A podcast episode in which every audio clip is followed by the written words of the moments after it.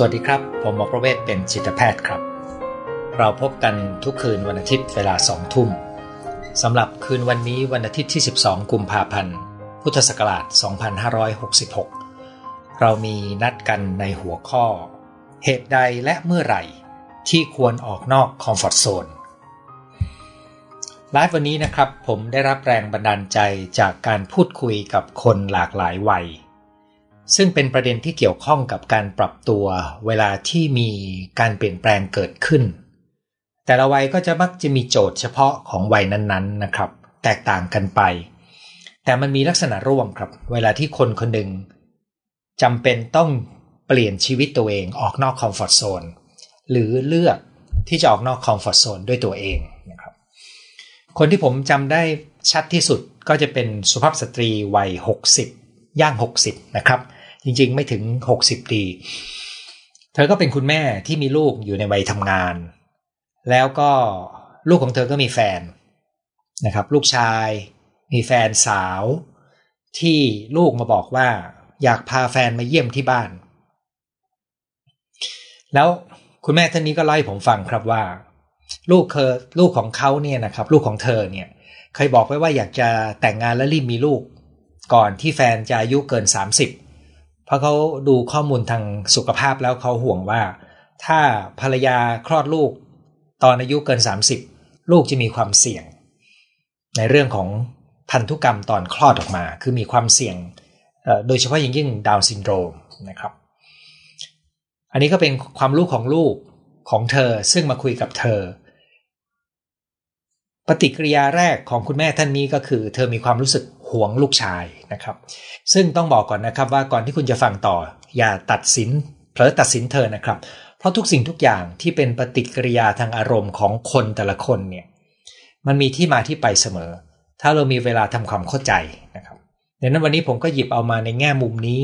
เพื่อให้รู้ว่าเธอยังรู้สึกไม่ค่อยพร้อม ที่จะให้ลูกชายของเธอ ซึ่งอยู่ในวัย 20 หลัง 25 ไปแล้วเนี่ยไปมีครอบครัว แต่ในอีกด้านหนึ่งเธอก็กลัวว่าถ้าเธอไม่ยอม หรือปฏิเสธ ลูกอาจจะยิ่งห่างออกไปนะครับดังนั้นก็เกิดเป็นคำถามว่า แล้วเธอควรจะทำอย่างไรดีนะครับ มันอาจจะดูเหมือนไม่ได้เหมือนคอมฟอร์ทโซนนัก แต่ถ้าลองวิเคราะห์กันดีๆนะครับ ความสัมพันธ์ระหว่างคุณแม่ท่านนี้กับลูกชายเป็นพื้นที่เดิมที่เธอคุ้นเคย ลูกชายเธอก็โตมาจากวัยเด็ก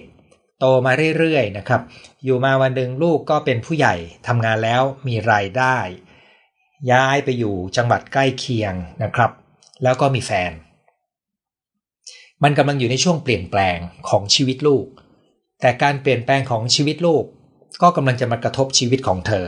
เพราะเธอเองก็กำลังจะก้าวเข้าสู่วัยเกษียณ และเธอก็ยังรู้สึกว่าเธอไม่อยากให้ลูกห่างเธอออกไป แน่นอนนะครับ ตอนที่เธอถามผมว่าเธอควรทํำยังไง ผมก็ไม่ได้ตอบเธอหรอกครับว่าทํำยังไง เพราะนั่นไม่ใช่หน้าที่ของจิตแพทย์หรือนักบำบัด หรือผู้ให้การปรึกษาที่ดีที่จะมาคอยแนะนำโจทย์ชีวิตของคนนะครับ เราเราไม่แนะนำโจทย์ชีวิตของใครนะครับ แต่ผมตั้งคำถามครับ ใช้การสนทนา ใช้การตั้งคำถาม ช่วยเธอสำรวจ ความรู้สึกสำรวจความต้องการนะครับซึ่งคำถามหนึ่งที่ผมถามเธอก็คือ เธอมีภาพอนาคต เกี่ยวกับความสัมพันธ์ ของเธอกับลูกชาย และว่าที่ลูกสะพ้ยไม่ว่าลูกชายเธอจะเลือกคนไหนมาเป็นลูกสะพ้ยก็ตามนะครับ เธอมีภาพนั้นไว้ว่าอย่างไง เธอก็ตอบว่า อยากให้ลูกกับลูกสะพ้ยเนี่ยมาอยู่ใกล้ ๆ ซึ่งแน่นอนถ้าลูกกับลูกสะพ้ยมาอยู่ใกล้ ๆ ก็แปลว่าหลานก็จะมาอยู่ใกล้ ๆนะครับ เด็กเป็นสิ่งเติม ชีวิตชีวาให้กับผู้สูงอายุครับ นี่คือภาพที่มีเธอมีอยู่นะครับ แต่ปฏิกิริยาแรกของเธอก็คือเธอยังไม่พร้อมที่จะปล่อยลูกชายไปมีครอบครัว อันนั้นก็เป็นความต้องการอย่างหนึ่งคือยังผูกพันกับความสัมพันธ์ระหว่างแม่กับลูกในแบบเดิม ขณะเดียวกันเธอก็ตระหนักว่าในอนาคต ชีวิตลูกก็ต้องเดินหน้าต่อแหละ และเมื่อถึงจังหวะที่ลูกเดินหน้าต่อแล้ว เธออยากให้ลูกมาอยู่ใกล้ ๆ เธอ ด้วยความตระหนักใน ความต้องการที่ขัดกัน2ออย่างนะครับคือความต้องการปัจจุบันที่ยังอยากจะดึงลูกไว้ ความต้องการในอนาคตว่าถ้าลูกมีครอบครัวอยากจะให้ลูกอยู่ใกล้ๆ มันต่างกันตรงไหนนะครับ ต่างกันตรงที่ว่า อันนึงเป็นปฏิกิริยาทางอารมณ์ที่เกิดขึ้นจากความผูกพันและความหวงด้วยหลายเหตุผลนะครับอีกการหนึ่งเกิดจากการมองเห็นอนาคตว่าเธออยากมีชีวิตยังไงดังนั้นการพูดคุยก็จะเป็นการชั่งน้ำหนัก ถึงข้อดีข้อเสียของทางเลือก เมื่อเราเข้าใจตัวเองเข้าใจความต้องการแล้ว เธอก็ตัดสินใจได้ง่ายขึ้นว่า เธอคงจะต้องทำใจยอมรับออกนอกพื้นที่ที่เธอคุ้นเคย ซึ่งก็คือคอมฟอร์ทโซนแล้วก็ต้องมีวิธีไหลไปกับสถานการณ์ที่ลูกกำลังโตขึ้น และนำไปสู่โอกาสที่ลูกและครอบครัวของลูกจะได้มาอยู่ใกล้ ๆ เธอ ส่วนสิ่งที่เธอทำจะเกิดผลตามนั้นไหม อันนี้มันมีตัวแปรหลายตัวที่ไม่มีทางรู้ล่วงหน้าทั้งหมดนะครับ แต่ทันทีที่เธอตัดสินใจแบบนี้ได้ เราก็คุยกันต่อว่า เอ๊ะ ก็ในเมื่อตัดสินใจแบบนี้แล้วเนี่ย มีอะไรมาที่เธอยังไม่มั่นใจ มีอะไรมาขวางที่ทำให้เธอตัดสินใจยากนะครับ ก็เห็นอยู่หลายเรื่องครับ เรื่องแรกก็คือมันมีความสูญเสียบางอย่างเกิดขึ้น สูญเสียความสัมพันธ์ในแบบเดิมกับลูกชาย ที่ลูกไม่มีคนอื่นนอกจากเธอ วันนี้ลูกจะมีคนรักคนอื่น อันนี้คือความสูญเสียอย่างหนึ่ง ทุกๆ การเปลี่ยนแปลง เราจะสูญเสียบางอย่าง ผสมอยู่ในนั้นนะครับ และเมื่อเธอจะพยายามสร้างความสัมพันธ์ที่ดีกับลูกชายในวันที่ลูกชายมีครอบครัวมีภรรยาแล้ว และเธอยังต้องมีวิธีสร้างความสัมพันธ์ที่ดีกับว่าที่ลูกสะใภ้ของเธอ มันมีทักษะ หลายอย่างครับที่เธอไม่มีอยู่ในตัว เพราะตลอดชีวิตหลายปีมาเนี้ยเธออยู่ในชีวิตที่มีแต่เธอกับสามี แล้วก็มีเพื่อนไม่กี่คน เธอไม่คุ้นกับการพูดคุยกับคนแปลกหน้า ไม่คุ้นกับการที่มีคนแปลกหน้า จะมาอยู่ในบ้าน หรือจะมาอยู่เป็นครอบครัวนะครับ จึงเป็นที่มาของการสังเกตดูว่า ถ้าเธอจะเดินหน้าต่อตามแผนที่เธอเลือกเนี่ย มันต้องประกอบไปด้วยการเตรียมการอะไรบ้าง เราลงรายละเอียดของการเตรียมการครับ จะคุยกับลูกชายยังไง จากการที่เธอปฏิเสธไปแล้วรอบหนึ่ง ให้มันลื่นไหลหน่อยนึงนะครับ จะออกแบบรายละเอียดยังไง ถ้าแฟนเข้ามาเยี่ยมบ้านไปเยี่ยมที่บ้านนะครับ ตั้งแต่ว่า เอ๊ะ จะให้เขานอนที่บ้านไหม หรือจะไปนอนพักที่ไหนนะครับ จะไปเที่ยวด้วยกันหรือเปล่า เธอบอกเธอพูดไม่เก่ง แล้วก็กลัวอารมณ์ปฏิกิริยาทางอารมณ์ของตัวเองที่แสดงออกมาแล้วอาจจะดูเหมือนไม่รับแขก สิ่งเหล่านี้ล้วนแล้วแต่เป็นสิ่งที่ฝึกได้ทั้งนั้นครับ แต่มันต้องเริ่มต้นจากการชัดเจนว่าเราต้องการอะไร ก็คือเราต้องการให้ลูกมาอยู่กับเราในระยะยาว เราก็ต้องสร้างบ้านหรือพื้นที่ในบ้านของเรา ให้เป็นที่ที่เข้ามาอยู่ด้วยเราสบายใจ ส่วนมันจะมีเหตุที่ทำให้เขาไม่ได้อยู่ไหมอันนั้นเป็นอีกเรื่องหนึ่งแต่เราก็มีหน้าที่สร้างเงื่อนไขให้เขา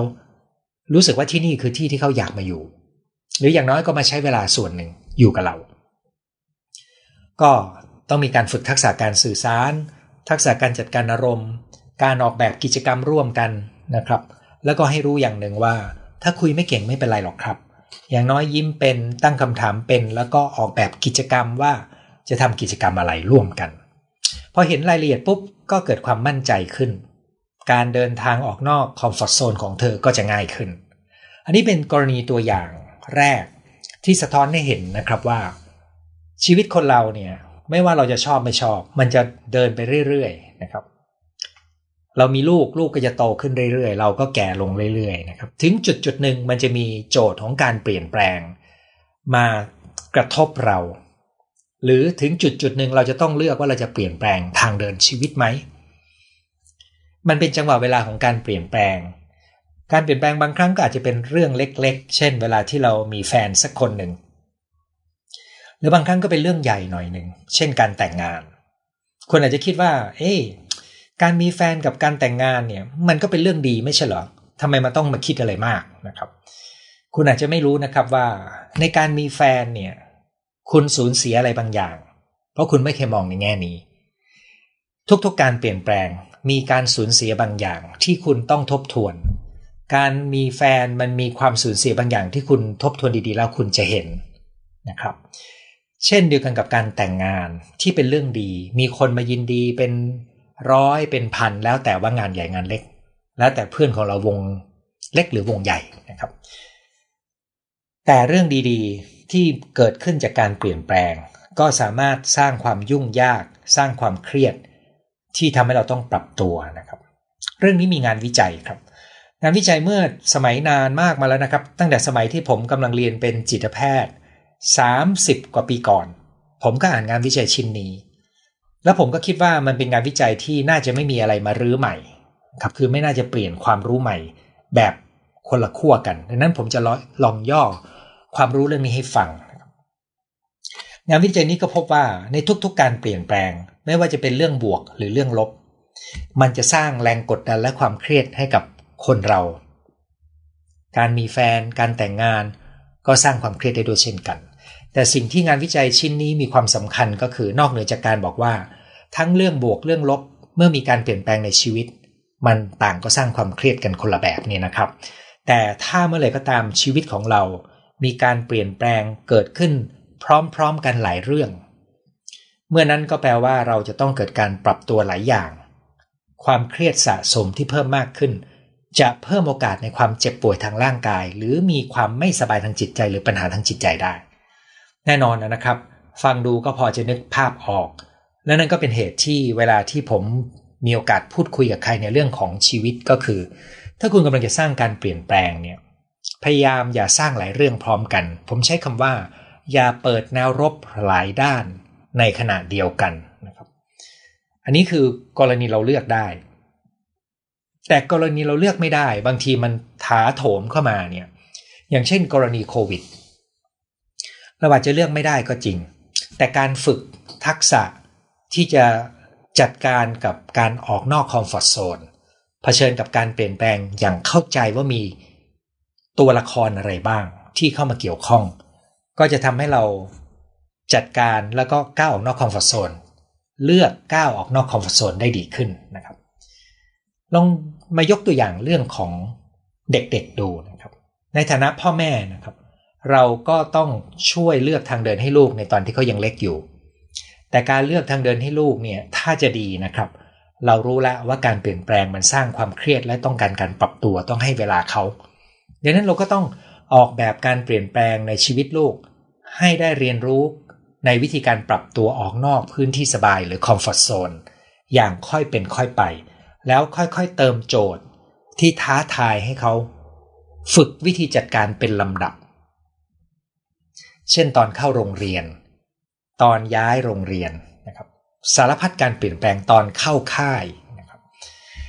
ทุกๆสิ่งที่เกิดขึ้นที่เป็นเรื่องของการปรับตัว พ่อแม่ที่เข้าใจและรู้ว่าตัวเองต้องฝึกฝนลูก ในการรู้วิธีก้าวออกนอกคอมฟอร์ทโซนเป็นเนี่ยเราก็ต้องมีวิธีการออกแบบและช่วยเขาซึ่งก็ทำให้ผมนึกถึงกรณีของลูกคนเล็กของผม สมัยที่เขาอยู่ชั้นประถมสองเราต้องย้ายโรงเรียน เพราะว่าโรงเรียนเก่า เข้าระบบประกันคุณภาพ ด้วยมาตรฐานของต่างประเทศ มีผลทำให้ครูที่ดีมากๆจำนวนหนึ่ง ที่ใส่ใจนักเรียน แต่วุฒิไม่ได้เป็นตามเกณฑ์ ถูกให้ออก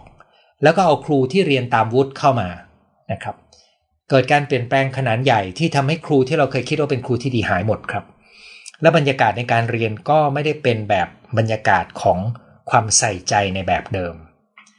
ผมก็คิดว่ามันเป็นวิธีการ บริหาร โรงเรียนที่ไปอิงมาตรฐาน แต่ว่าไม่ได้ดูที่ธรรมชาติมนุษย์นะครับ ผมก็เลยเอาลูกออกย้ายไปโรงเรียนใหม่นะครับ แน่นอนครับ ตอนนั้นเป็นการเปลี่ยนแปลงที่ไม่ได้ยากมาก แต่พอถึงป .6 จะย้ายเข้ามัธยมต้องย้ายอีกแล้วนะครับ ครั้งนี้เธอชัดขึ้นครับว่าลูกนะครับ เธอชัดว่าเธอไม่ค่อยอยากย้าย เพราะว่าเธอมีเพื่อนสนิทอยู่ในโรงเรียน เธอไม่อยากเสียเพื่อนกลุ่มนี้ไป อันนี้แปลว่าอะไรครับ การเปลี่ยนแปลงมันมีการสูญเสีย ซึ่งบางครั้งคนนอกมองไม่เห็น แต่เจ้าตัวจะตระหนัก หรืออย่างน้อยถ้าทบทวนดูก็จะตระหนักนะครับดังนั้นเราก็เลยมีสิ่งที่ต้องแลกกัน ระหว่างการสูญเสียเพื่อนในโรงเรียน แล้วการไปโรงเรียนใหม่มันจะได้อะไรนะครับ ก็มีการค่อยๆคคุยครับ ว่าสมมติว่าอยู่ต่อและเดินทางไปเรื่อยๆ เธอก็รู้ว่าเพื่อนสนิทของเธอจะอยู่อีกไม่กี่ปี แล้วก็เตรียมจะย้ายต่อเหมือนกัน ถึงตอนนั้นเพื่อนของเธอก็ไม่มีอยู่ดี เพียงแต่เป็นเพื่อนเธอย้ายออก ไม่ใช่เธอย้ายออกนะครับและไปโรงเรียนใหม่จะได้อะไรนะครับ คุยเสร็จแล้วก็วางไว้ครับ ให้เวลาเธอค่อยๆคิด วันหนึ่งเธอก็มาบอกว่าเธอตัดสินใจได้แล้วว่าเธอพร้อมจะย้ายนะครับ ซึ่งเราก็เริ่มเดินหน้าต่อในการที่จะย้ายโรงเรียนให้นะครับ วิธีการเช่นนี้ก็เป็นวิธีการที่เราตระหนักว่า ในการเดินออกนอกคอมฟอร์ทโซนเนี่ยเราต้องเข้าใจว่ามันมีความสูญเสียบางอย่าง แล้วเราต้องเข้าใจด้วยว่าของที่เราคิดว่าดีที่รออยู่ข้างหน้าเนี่ยมันดีจริงไหมสำหรับเจ้าตัวคนนั้นนะครับ แล้วเราจะสอนลูกยังไงกรณีเป็นเด็ก ให้รู้วิธีการชั่งน้ำหนัก ถามความรู้สึกของตัวเอง เข้าใจความต้องการ และถ้าจะต้องมีความยากลำบากรออยู่ข้างหน้า เพราะมันต้องปรับตัวนะเราคิดว่าเป็นเรื่องดีเขาเข้าโรงเรียนที่ดีขึ้น แต่สำหรับเด็กเขาไม่ได้รู้สึกว่าดีด้วยนะครับเขาต้องปรับตัวเขาก็ต้องมีทักษะ แล้วก็ต้องดูว่าเขาขาดทักษะอะไรบ้าง คล้ายๆ กับกรณีของคุณแม่คนแรกที่เล่าให้ฟังนะครับเอาละครับตอนนี้ผมจะมาลองสรุปให้ฟังดูว่า ถ้าเช่นนั้นแล้วเนี่ยเหตุใดและเมื่อไหร่ ที่เราควรออกนอกคอมฟอร์ทโซนนะครับอย่างแรกความเป็นจริงก็คือ ชีวิตมีการเปลี่ยนแปลงตลอดเวลา และมีการเปลี่ยนแปลงมากมาย และปัจจุบันก็เป็นการเปลี่ยนแปลงที่รวดเร็วมากขึ้นกว่าเดิมด้วยนะครับ ในด้านหนึ่งเราจึงควรสอนลูกหลาน และฝึกฝนตัวเอง ในกระบวนการที่รู้ว่ากำลังเกิดอะไรขึ้น ทั้งสิ่งที่เกิดขึ้นภายนอก เช่น ลูกของเราโตขึ้น พร้อมจะมีครอบครัวแล้วนี่คือการเปลี่ยนแปลงภายนอก หรือเป็นการเปลี่ยนแปลงภายใน เช่น ตัวเราแก่ลง มีอายุมากขึ้น สุขภาพอาจจะไม่แข็งแรงเหมือนเดิม ในการเปลี่ยนแปลงทั้งหมดมันจะมาถึงจุดจุดหนึ่ง ที่เราต้องเลือก ว่าเราจะยังพยายามอยู่ในพื้นที่เดิม รักษาฐานที่มั่น หรือว่าเราเลือกที่จะเดินออกนอกพื้นที่คุ้นเคยเดิมนั้น ตรงนี้คือกระบวนการทำความเข้าใจ เลือกตัดสินใจด้วยความเข้าใจนะครับ ซึ่งผมได้พูดไปแล้วนะครับว่า มันมีทั้งสิ่งที่เราต้องเสียกับสิ่งที่เราจะได้ เราควรจะฝึกให้ลูกของเรา และฝึกฝนตัวเรา ให้มีความสามารถในการ ประเมิน ตัดสินใจแล้วก็เพิ่มพูนทักษะที่สำคัญ กับเวลาที่เราต้องเดินออกนอก comfort zone เพราะการออกนอก comfort zone มันเป็นพื้นที่ใหม่ ที่เราอาจจะต้องการทักษะบางอย่างเพิ่มเติมขึ้นมา และหลายคนที่ไม่มั่นใจในการเดินออกนอก comfort zone ก็เพราะว่า เขาไม่ชัดว่าเขาจะเดินออกไปเพื่ออะไร เขาไม่รู้ว่าจะจัดการความสูญเสียในพื้นที่เก่ายังไง แล้วเขาไม่รู้ว่าเขาต้องฝึกฝนทักษะวิธีไหนเขาถึงจะไปพื้นที่ใหม่แล้ว ใช้เวลาปรับตัวแล้วมันจะรู้สึกว่าเขาเติบโตและสนุกกับชีวิตได้ดีขึ้น คือพูดง่ายๆว่าได้สิ่งที่ต้องการขณะเดียวกันเราก็ต้องเรียนรู้ว่า ถ้าเป็นไปได้เราอย่าสร้างการเปลี่ยนแปลงให้มากเกินไปในชีวิตของเรา เลือกได้ก็ค่อยๆทำนะครับ แต่ถ้าเลือกไม่ได้เราก็ต้อง ฝึกฝนแล้วก็ต้องปรับตัวให้เร็วขึ้น ซึ่งอันนี้ก็ถ้าเราฝึกมาดีเราก็จะปรับตัวเวลาที่เกิดการเปลี่ยนแปลงได้เร็วนะครับ ตัวอย่างของการเปลี่ยนแปลงในช่วงโควิดที่ผ่านมาก็คงจะทำให้เห็นนะครับว่า เวลาที่มีเรื่องเกิดขึ้นแล้วเนี่ยเราปรับตัวกับการเปลี่ยนแปลง ได้เร็วเพียงใด แล้วชีวิตของเราเนี่ยมีฐานในการชดเชย เวลาที่เกิดเหตุเปลี่ยนแปลงเนี่ยได้ยืดหยุ่นเพียงใดนะครับ อันนี้คือประเด็นที่หนึ่งก็คือ เราต้องฝึก เพื่อที่ว่าสถานการณ์เหล่านี้มันจะมาอยู่เรื่อยๆ และเราจะต้องเรียนรู้วิธีการชั่งน้ำหนัก ความต้องการของเรา ซึ่งก็จะนำไปสู่ข้อ 2 ข้อ 2 ก็คือในทุกการเปลี่ยนแปลง เราสูญเสียบางอย่าง จะรู้ตัวไม่รู้ตัวเป็นอีกเรื่องหนึ่งเวลาเราย้ายโรงเรียน เราเสียเพื่อนสนิทในโรงเรียนเก่า แต่เรากำลังจะได้อะไรในโรงเรียนใหม่ อันนี้เป็นสิ่งที่เราต้องตั้งคำถาม มันเป็นการออกนอกคอมฟอร์ทโซนใช่ไหมครับ ลูกแต่งงาน คนที่เป็นลูกเนี่ย คนที่แต่งงานเนี่ยเขาสูญเสียอะไรรู้ไหมครับ เขาสูญเสียชีวิตคนโสดนะครับ ซึ่งหลายคนคิดว่าสู้คนแต่งงานไม่ได้ แต่เรื่องโสดเรื่องแต่งงานมันมีลักษณะอย่างหนึ่งครับ คนในอยากออกคนนอกอยากเข้าได้อยู่ ในที่นี้หมายถึงแต่งงานไปสักพักหนึ่ง คนในก็อยากจะออกเหมือนกัน ส่วนคนนอกก็อยากจะเข้านะครับนั้นในการแต่งงานเราอย่าคิดว่าเป็นเรื่องของการได้เพียงอย่างเดียว มันเป็นเรื่องของการเสียด้วย ลูกที่แต่งงานก็มีการสูญเสียบางอย่าง เพียงแต่เขาไม่ได้รู้สึกว่าความสูญเสียนั้นเป็นสิ่งที่เขาเสียดายมันในตอนนั้นนะครับ แต่เขากำลังมองเห็นสิ่งที่เขาจะได้ และเขารู้สึกตื่นเต้นดีใจกับสิ่งที่เขากำลังจะได้มา เท่านั้นเอง ของคุณแม่ก็มีสิ่งที่สูญเสีย คือเขาจะสูญเสียความสัมพันธ์ในแบบเดิมกับลูก คนเกษียณก็มีการสูญเสียนะครับสูญเสียสถานะถ้ามีตำแหน่งทางการงาน สูญเสียเครือข่ายเพื่อนฝูง ในวงสังคม วงซัพพลายเออร์วงลูกค้านะครับสูญเสียรายได้ประจำเราต้องเห็นว่าพื้นที่ใหม่ของเราเนี่ยมันมีอะไรที่เราจะได้แล้วเราจะสร้างมัน ให้มันกลายเป็นจังหวะชีวิต ที่ดีกว่าเดิม หรือที่สนุกหรือที่เหมาะกับวัยของเราในตอนนั้นนะครับ กรณีของคนเกษียณเนี่ยคุณอาจจะคิดว่าเขาเกษียณตามวัยเนี่ยดูเหมือนเขาไม่มีตัวเลือก ก็ถ้าเป็นเอกชน 55 บริษัทก็ให้ออก บางคนก็มีการต่ออายุบ้างนะครับ ทีละปี 2 ปี หรือถ้าเป็นราชการ 60 ก็เกษียณนะครับ อีกหน่อยในต่างประเทศตอนนี้นะครับ ไม่ใช่อีกหน่อยนะครับในต่างประเทศตอนนี้ก็เกษียณที่ 62 64 66 68 ที่ฝรั่งเศสก็กำลังประท้วงใหญ่ เพราะว่าประธานาธิบดีกำลังพยายามจะปฏิรูประบบเงินบำนาญเพราะว่าถ้าปล่อยทิ้งไว้ระบบเงินบำนาญอยู่ไม่ได้ เพราะคนสูงอายุมากขึ้น การเปลี่ยนแปลงนี้ก่อให้เกิดความจำเป็นในการจัดระบบใหม่ ซึ่งก็ไปกระทบคนมหาศาลนะครับ กรณีคนเกษียณดูเหมือนไม่มีทางเลือก แต่มีทางเลือกครับ ทางเลือกก็คือถ้าเขาต้องออกจากงานในภาคเอกชนในวัย 55 เขาจะเอาเวลาที่เหลืออยู่ไปทำอะไร ซึ่งในการที่ผมได้มีโอกาสคุยกับคนทำงานในภาคเอกชนจำนวนหนึ่ง ทั้งในระดับแรงงานกึ่งฝีมือนะครับ เช่น พนักงานขับรถ หรือแรงงานที่อยู่ในกลุ่มมีฝีมือนะครับ เป็นนายช่าง หรือเป็นกลุ่มที่เป็นเราเรียกว่าเป็นแรงงานที่เป็นทักษะสูงขึ้นมาคือเป็นวิศวกรเนี่ย แต่ละคนก็จะมีแผนชีวิต ว่าจะไปใช้เวลาอย่างไงนะครับ มีแผนในการท่องเที่ยว มีแผนในการสร้างไรายได้ เป็นการออกแบบชีวิตของเขา ซึ่งแปลว่าเขากำลังไหลไปกับการเปลี่ยนแปลงจากพื้นที่หนึ่งที่คุ้นเคยมาหลายปี ไปสู่พื้นที่ใหม่ แล้วก็มีการออกแบบพื้นที่ใหม่ ที่เป็นการออกนอกคอมฟอร์ทโซนเพราะมันไม่ใช่พื้นที่เดิมที่เราคุ้นเคย เช่นผมมีโอกาสคุยกับ ผู้ชายคนหนึ่ง ซึ่งทำงานอยู่ในบริษัทขนาดใหญ่ แล้วก็เกษียณออกมาในวัย 55 ปี เขาเลือกที่จะมาเปิดร้านกาแฟ ที่บ้านของตัวเอง ซึ่งอยู่ในตลาด แล้วก็เป็นตลาดที่ถือว่ามีประชากรอยู่เยอะทำเลที่บ้านเขาก็ดีมากนะครับ เพราะผมเคยแวะไปเห็นโดยไม่ตั้งใจนะครับแต่ว่ามันเป็นช่วงเวลาเปลี่ยนแปลงที่เกิดหลายเรื่องขึ้น นะครับ การเปลี่ยนแปลงนั้นก็กระทบต่อความเครียด และอารมณ์เศร้าของเขาขึ้นมา แต่ทางเลือกทางเดินของเขาเนี่ยถือว่าน่าสนใจ คือมันเป็นการเปิดธุรกิจที่ไม่ต้องลงทุนมาก แล้วก็เป็นรายได้เป็นเวลา แล้วก็เป็นพื้นที่ที่ทำให้ไม่ต้องอยู่เฉยๆนะครับ จุดนี้ก็จะเป็นจุดครับว่า ในช่วงการเปลี่ยนแปลง ในบางครั้งเนี่ยเราอาจจะไม่รู้ตัวว่าทำไมบางครั้งเราถึงรู้สึกมันวงวง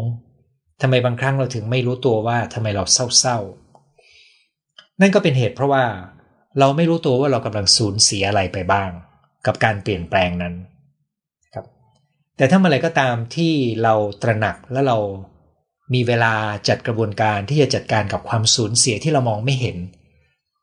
เราก็จะพบว่าเราเดินหน้าผ่านต่อไปในพื้นที่ใหม่ได้ง่ายขึ้น แต่มันจะต้องอาศัยข้อ 3 ด้วยครับ ข้อ 3 ก็คือว่า เราต้องชัดมากว่าในทุกการเปลี่ยนแปลงเนี่ย เวลาที่เราออกนอกคอมฟอร์ทโซนไปพื้นที่ใหม่เนี่ยพื้นที่ใหม่มันเป็นโอกาสของการตอบความต้องการที่แตกต่างออกไปนะครับ บางกรณีเราเป็นคนเลือกเดินออกไป บางกรณีสถานการณ์ทำให้เราต้องต้องกระโดดออกไปนะครับ และอย่างกรณีคุณแม่ก็คือ ต้องตกกระไดพลอยโจร เพราะมันเป็นวิธีเดียวที่เธอจะตอบโจทย์ความต้องการของเธอได้ อย่าเพิ่งคิดว่าเอ๊ะทำไมเป็นการมองแบบเห็นแก่ตัวนะครับ นี่เป็นเพียงแง่มุมหนึ่งที่เรากำลังพูดถึง มันยังมีแง่มุมอื่นที่ผมไม่ได้ครอบคลุม แต่ผมต้องการชวนคิดว่าทุกๆครั้งที่เกิดการเปลี่ยนแปลงเนี่ยเราต้องรู้ว่า จะใช้กระบวนการคิดอะไร อย่างที่พูดถึงว่า มันเป็นสิ่งที่เป็นทักษะที่ต้องฝึก หรือในข้อสองที่กำลังชวนคิดว่า มันมีความสูญเสียบางอย่างที่เราต้องตระหนัก และในข้อสามนี้ก็คือ มันมีอะไรดีๆ รอเราอยู่ ถ้าเรารู้วิธีการออกแบบชีวิตในพื้นที่ใหม่นี้นะครับ ซึ่งก็คือเป้าหมาย หรือวัตถุประสงค์ที่เราต้องการบรรลุ โดยทั่วไปแล้วพื้นที่ใหม่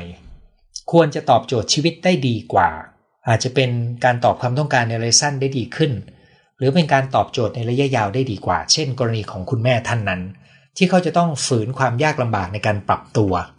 ออกจากนอกคอมฟอร์ทโซนเดิม เพื่อทำให้เขาตอบโจทย์ความต้องการคือ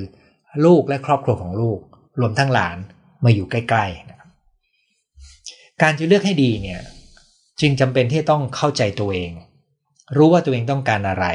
และพร้อมจะแลกอะไร คือสิ่งที่เราต้องเสีย เพื่อให้ได้อะไร คือสิ่งที่เราอยากได้นะครับคือมีได้ก็ต้องมีเสีย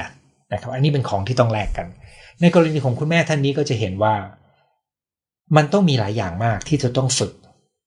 และต้องเตรียมการนะครับ และการเลือกเธอก็ไม่ได้เป็นคนเลือก ลูกของเธอไปถึงจุดที่สร้างการเปลี่ยนแปลง แล้วเธอก็ต้องเลือก แต่เป็นการเลือกที่มีบางเรื่องที่เราควบคุมไม่ได้ เช่น ลูกโตแล้วอยากแต่งงาน กับเรื่องที่เราควบคุมได้ เช่น เราจะไหลไปกับเรื่องนี้ยังไง ซึ่งก็ใช้คำว่าตกกระไดพลอยโจรนะครับไหนๆก็จะต้องเกิดการเปลี่ยนแปลงแล้วไหนๆลูกเราก็ถึงวัยจะต้องแต่งงานแล้ว เราเลือกที่จะสร้างการเปลี่ยนแปลงให้ตัวเอง เพื่อตอบโจทย์ได้ทั้งเราและทั้งลูกให้ดีขึ้นได้อย่างไร อันนี้ก็เริ่มแล้วนะครับ คือเรามองเห็นความต้องการของเรา และเราก็มอง เห็นและเข้าใจความต้องการของคนที่เกี่ยวข้อง โดยเฉพาะคนที่เรารัก ถ้ามองแบบนี้ได้เราก็จะออกแบบตัวเลือกที่เรียกว่า ชนะทั้งสองฝ่ายคือได้ทั้งสองฝ่ายนี่นะครับ ต้องตกกระไดพลอยโจร เพราะถ้าเราไม่ยอมตกกระไดพลอยโจรแล้วเราต่อต้าน เพราะเรากลัวความสูญเสียในพื้นที่เก่า เราจะรู้สึกว่าเหตุการณ์ต่างๆ เราจะกลายเป็นผู้ถูกกระทำโดยสถานการณ์ ยกตัวอย่างนะครับ ถ้าเกิดสุภาพสตรีท่านเมื่อสักครู่นี้ ยืนยันว่าเขาไม่ยอมให้ลูกมีแฟน ไม่ยอมให้ลูกแต่งงาน ให้อีกสามปีแล้วค่อยคบกัน มันจะเกิดผลเสียหายกับความสัมพันธ์ระหว่างเขากับลูก แล้วเมื่อลูกเดินหน้าต่อเขาก็จะรู้สึกว่าลูกไม่แคร์เขา ลูกไม่รักเขา ลูกเห็นลูกสะพ้ยดีกว่าทำนองนั้น สิ่งนี้ก็จะกลายเป็นเหมือนเราถูกกระทำโดยการกระทำของคนอื่น หรือโดยเหตุการณ์ ถ้าเราอ่านสถานการณ์ออก เราไม่ต้องรอให้การเปลี่ยนแปลงนั้น บีบให้เราไปถึงจุดที่เราคิดว่าเราเป็นผู้ถูกกระทำครับ แต่ถ้าเราเห็นกระแสใหญ่หรือสิ่งที่เป็นปัจจัยว่ามันกำลังก่อตัวยังไง แล้วมันก็คงจะต้องเป็นประมาณนั้นประมาณนี้นะครับ เราก็สามารถเลือกได้ว่าเราจะตกกระไดพลอยโจรแบบไหน เพื่อให้เราแลกความสูญเสียที่เราต้องเสียไป กับสิ่งที่เราจะได้มาที่คุ้มค่าขึ้นอยู่กับว่า สิ่งนั้นเนี่ยคืออะไรนะครับ กรณีของคุณแม่ก็เป็นการต้องไหลไป แล้วก็ต้องออกแบบเพื่อให้ได้ สิ่งที่เธอต้องการ ต้องผ่านความยากลำบากของการเรียนรู้ของการปรับตัวนะครับ แต่มีบางกรณีครับ ที่เราเลือกที่จะฝ่าวงล้อม ออกไป เพื่อไปสู่สิ่งใหม่ที่ดีกว่า โดยตระหนักว่าพื้นที่เก่าไม่ตอบโจทย์เราได้ดีเท่าที่ควรแล้วณตอนที่ผมเขียนสคริปต์ ผมไม่ได้คิดเรื่องนี้ แต่ณเวลานี้ผมพูดแล้วผมนึกถึงตัวเองนะครับ คือตัวผมเองจำได้ว่าทุกๆระยะ ผมจะประเมินชีวิตของตัวเอง จริง ๆ ก็ประเมินอยู่เรื่อยๆนะครับ ไม่ได้วางเป็นวาระนะครับ แต่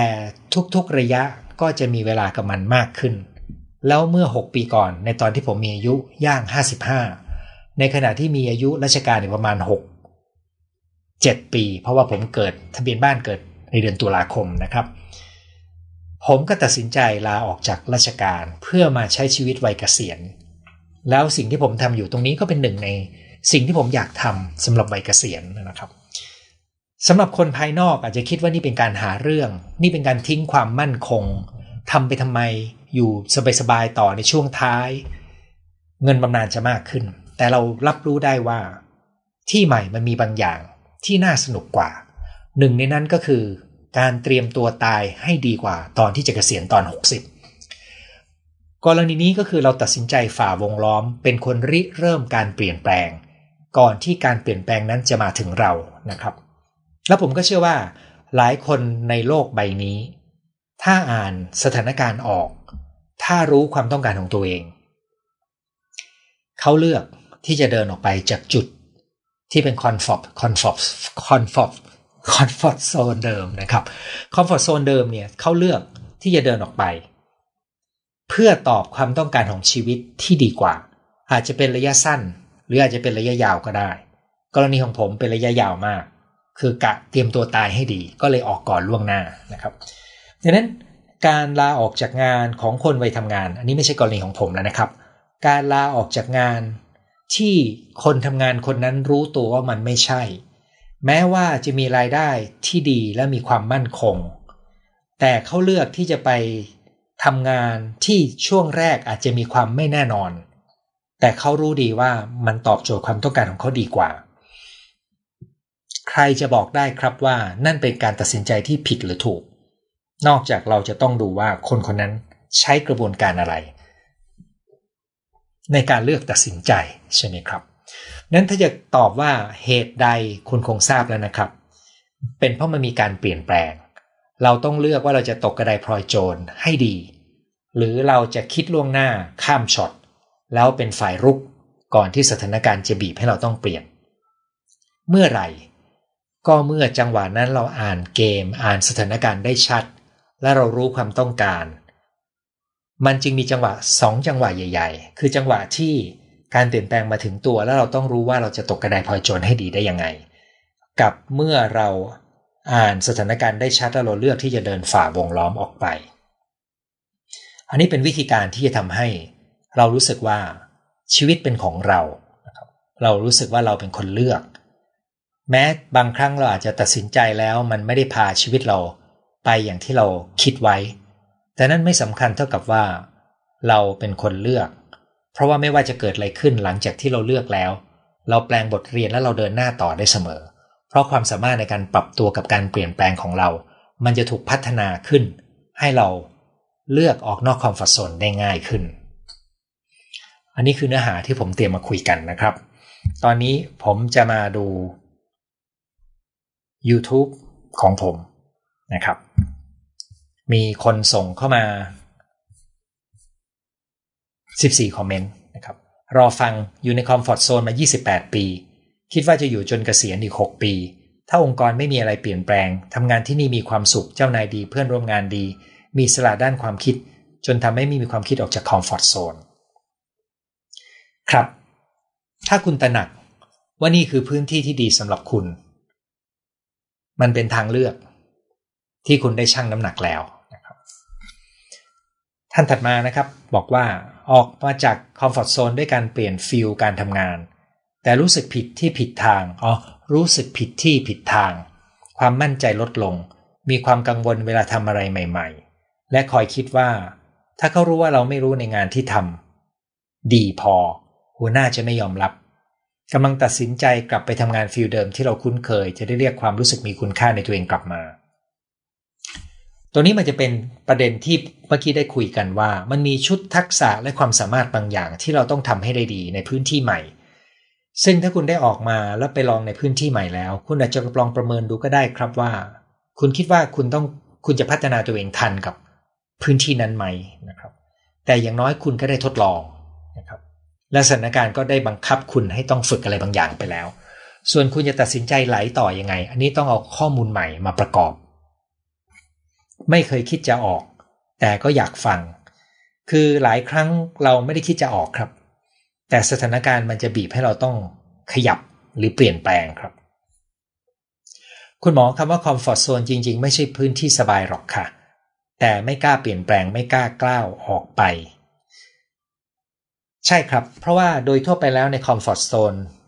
คนจำนวนหนึ่งไม่กล้าย้ายออกไปข้างนอก และใน comfort zone ก็ไม่ได้ comfort นะครับ ผู้เรียนที่อยู่ในหลักสูตรผมหลายหลักสูตร เวลาที่เปิดประเด็นคล้ายๆแบบเนี้ยเขาจะรู้เลยว่า มันไม่ใช่พื้นที่ที่สบายสำหรับเขา แต่ถ้าคุณได้ฟังสมาชิกท่านแรกคือคุณนิตยาที่บอกไว้ว่า ที่ทำงานนี้ดี perfect ลงตัวนี่นะครับ อันนั้นคือ comfort zone ของเขาจริง ๆ คือมันมีความลงตัวอยู่ที่นั่น แต่คนที่อยู่ใน comfort zone ที่ไม่ comfort แล้วไม่กล้าที่จะออกไป กลุ่มนี้ลำบากหน่อยนะครับ แน่นอน ผมได้แฝงไว้ซึ่งประเด็นข้อคิดสำหรับกรณีที่เดินออกไปแล้วนะครับ แต่ในการจัดการความกล้าหรือความกลัว เพื่อให้เราเดินออกไปได้ ตัวนั้นจะเป็นโจทย์ว่ามันยากหรือง่ายสำหรับคนคนนั้น กรณีคุณแม่ที่ผมยกตัวอย่าง โจทย์ไม่ได้ยากมาก เพราะมันเป็นโจทย์ภายนอก แต่ถ้าเป็นโจทย์ความกลัวที่อยู่ลึกๆ ตรงนี้เป็นโจทย์ที่ยากขึ้น เพราะมันอยู่ข้างใน รอฟังครับ อยู่ใน comfort zone มานาน เสียงข้างในเริ่มบอกให้ออกไปเผชิญโลกภายนอก comfort zone ได้แล้ว รอฟังประกอบการตัดสินใจ ออกเมื่อเริ่มรู้สึกว่าทุกอย่างคุ้นชินเกินไป ไม่สนุกกับสิ่งที่ทำเริ่มคิดว่าเพราะอะไร แต่ส่วนใหญ่ไม่ออกเพราะความกลัว แต่เคยคิดกลัว จากตัวหรือกลัวเสียงคนรอบข้าง หัวข้อดีมากเออร์ลี่รีทยมาหลายปีไม่เคยคิดและเตรียม ที่จะอยู่ลำพัง ในที่สุดต้องมาอยู่สภาพโดดเดี่ยวเหงา ก็คือยอมรับและปลง ถ้าคุณมีความรู้สึกโดดเดี่ยวและเหงานะครับ มันมีความต้องการบางอย่างที่ยังไม่ได้รับการตอบสนอง ซึ่งผมอยากจะให้กำลังใจคุณในการ ออกแบบดูว่าคุณจะตอบความต้องการนี้ ได้อย่างไร โดย เลือกจากความเป็นจริงที่มีอยู่ แล้วต่อยอดจากสิ่งที่คุณทำได้ เพื่อตอบความต้องการของคุณได้ดีขึ้น ส่วนรายละเอียดตรงนี้เป็นรายละเอียดที่ขึ้นอยู่กับบริบทของชีวิตคุณเลยนะครับ ผมไม่สามารถพูดได้ไกลไปกว่านี้ อยากออกเหมือนกันรู้สึกว่าไม่ก้าวหน้า คุณหมอผมเป็น OCD หาบำบัดหาจิตบำบัดมาหลายปี 3 ปีสองคนอยากทานยาทำไมนักจิตบำบัดพยายามไม่ให้ผมทานยาครับ มันมีข้อดีข้อเสียที่ผมต้องชั่งใจเองใช่ไหม อาการหยุดยาเองมีผลเสียอย่างไร หรือถอยหนักมากขึ้น อันนี้เป็นปัญหาจรรยาบรรณนะครับ คือคนในสาขาไหนก็คิดแต่ว่าวิธีวิชาของตัวเอง ดีอย่าไปใช้วิชาของคนอื่นนะครับ ผมไม่ได้พูดนักว่านักจิตบำบัดสองท่านนี้อย่างเดียวนะครับ แต่ในภาพรวมด้วยจริงๆเนี่ยมันต้องดูข้อมูลในภาพรวมว่า โรค OCD เนี่ยจิตบำบัดมันได้ผลแค่ไหนนะครับและโรค OCD เนี่ยยามีประโยชน์แค่ไหน โดยส่วนตัวผมนะครับ จิตบำบัด OCD ถ้าเป็น OCD อย่างหนักเนี่ย จิตบำบัดขยับได้จำกัดพอสมควร แต่จิตบำบัดขยับได้ง่ายขึ้นเมื่อได้ยาบางส่วนนะครับ นี่เป็นประสบการณ์ส่วนตัวนะครับดังนั้นผมอยากจะให้ข้อมูลกับคุณว่า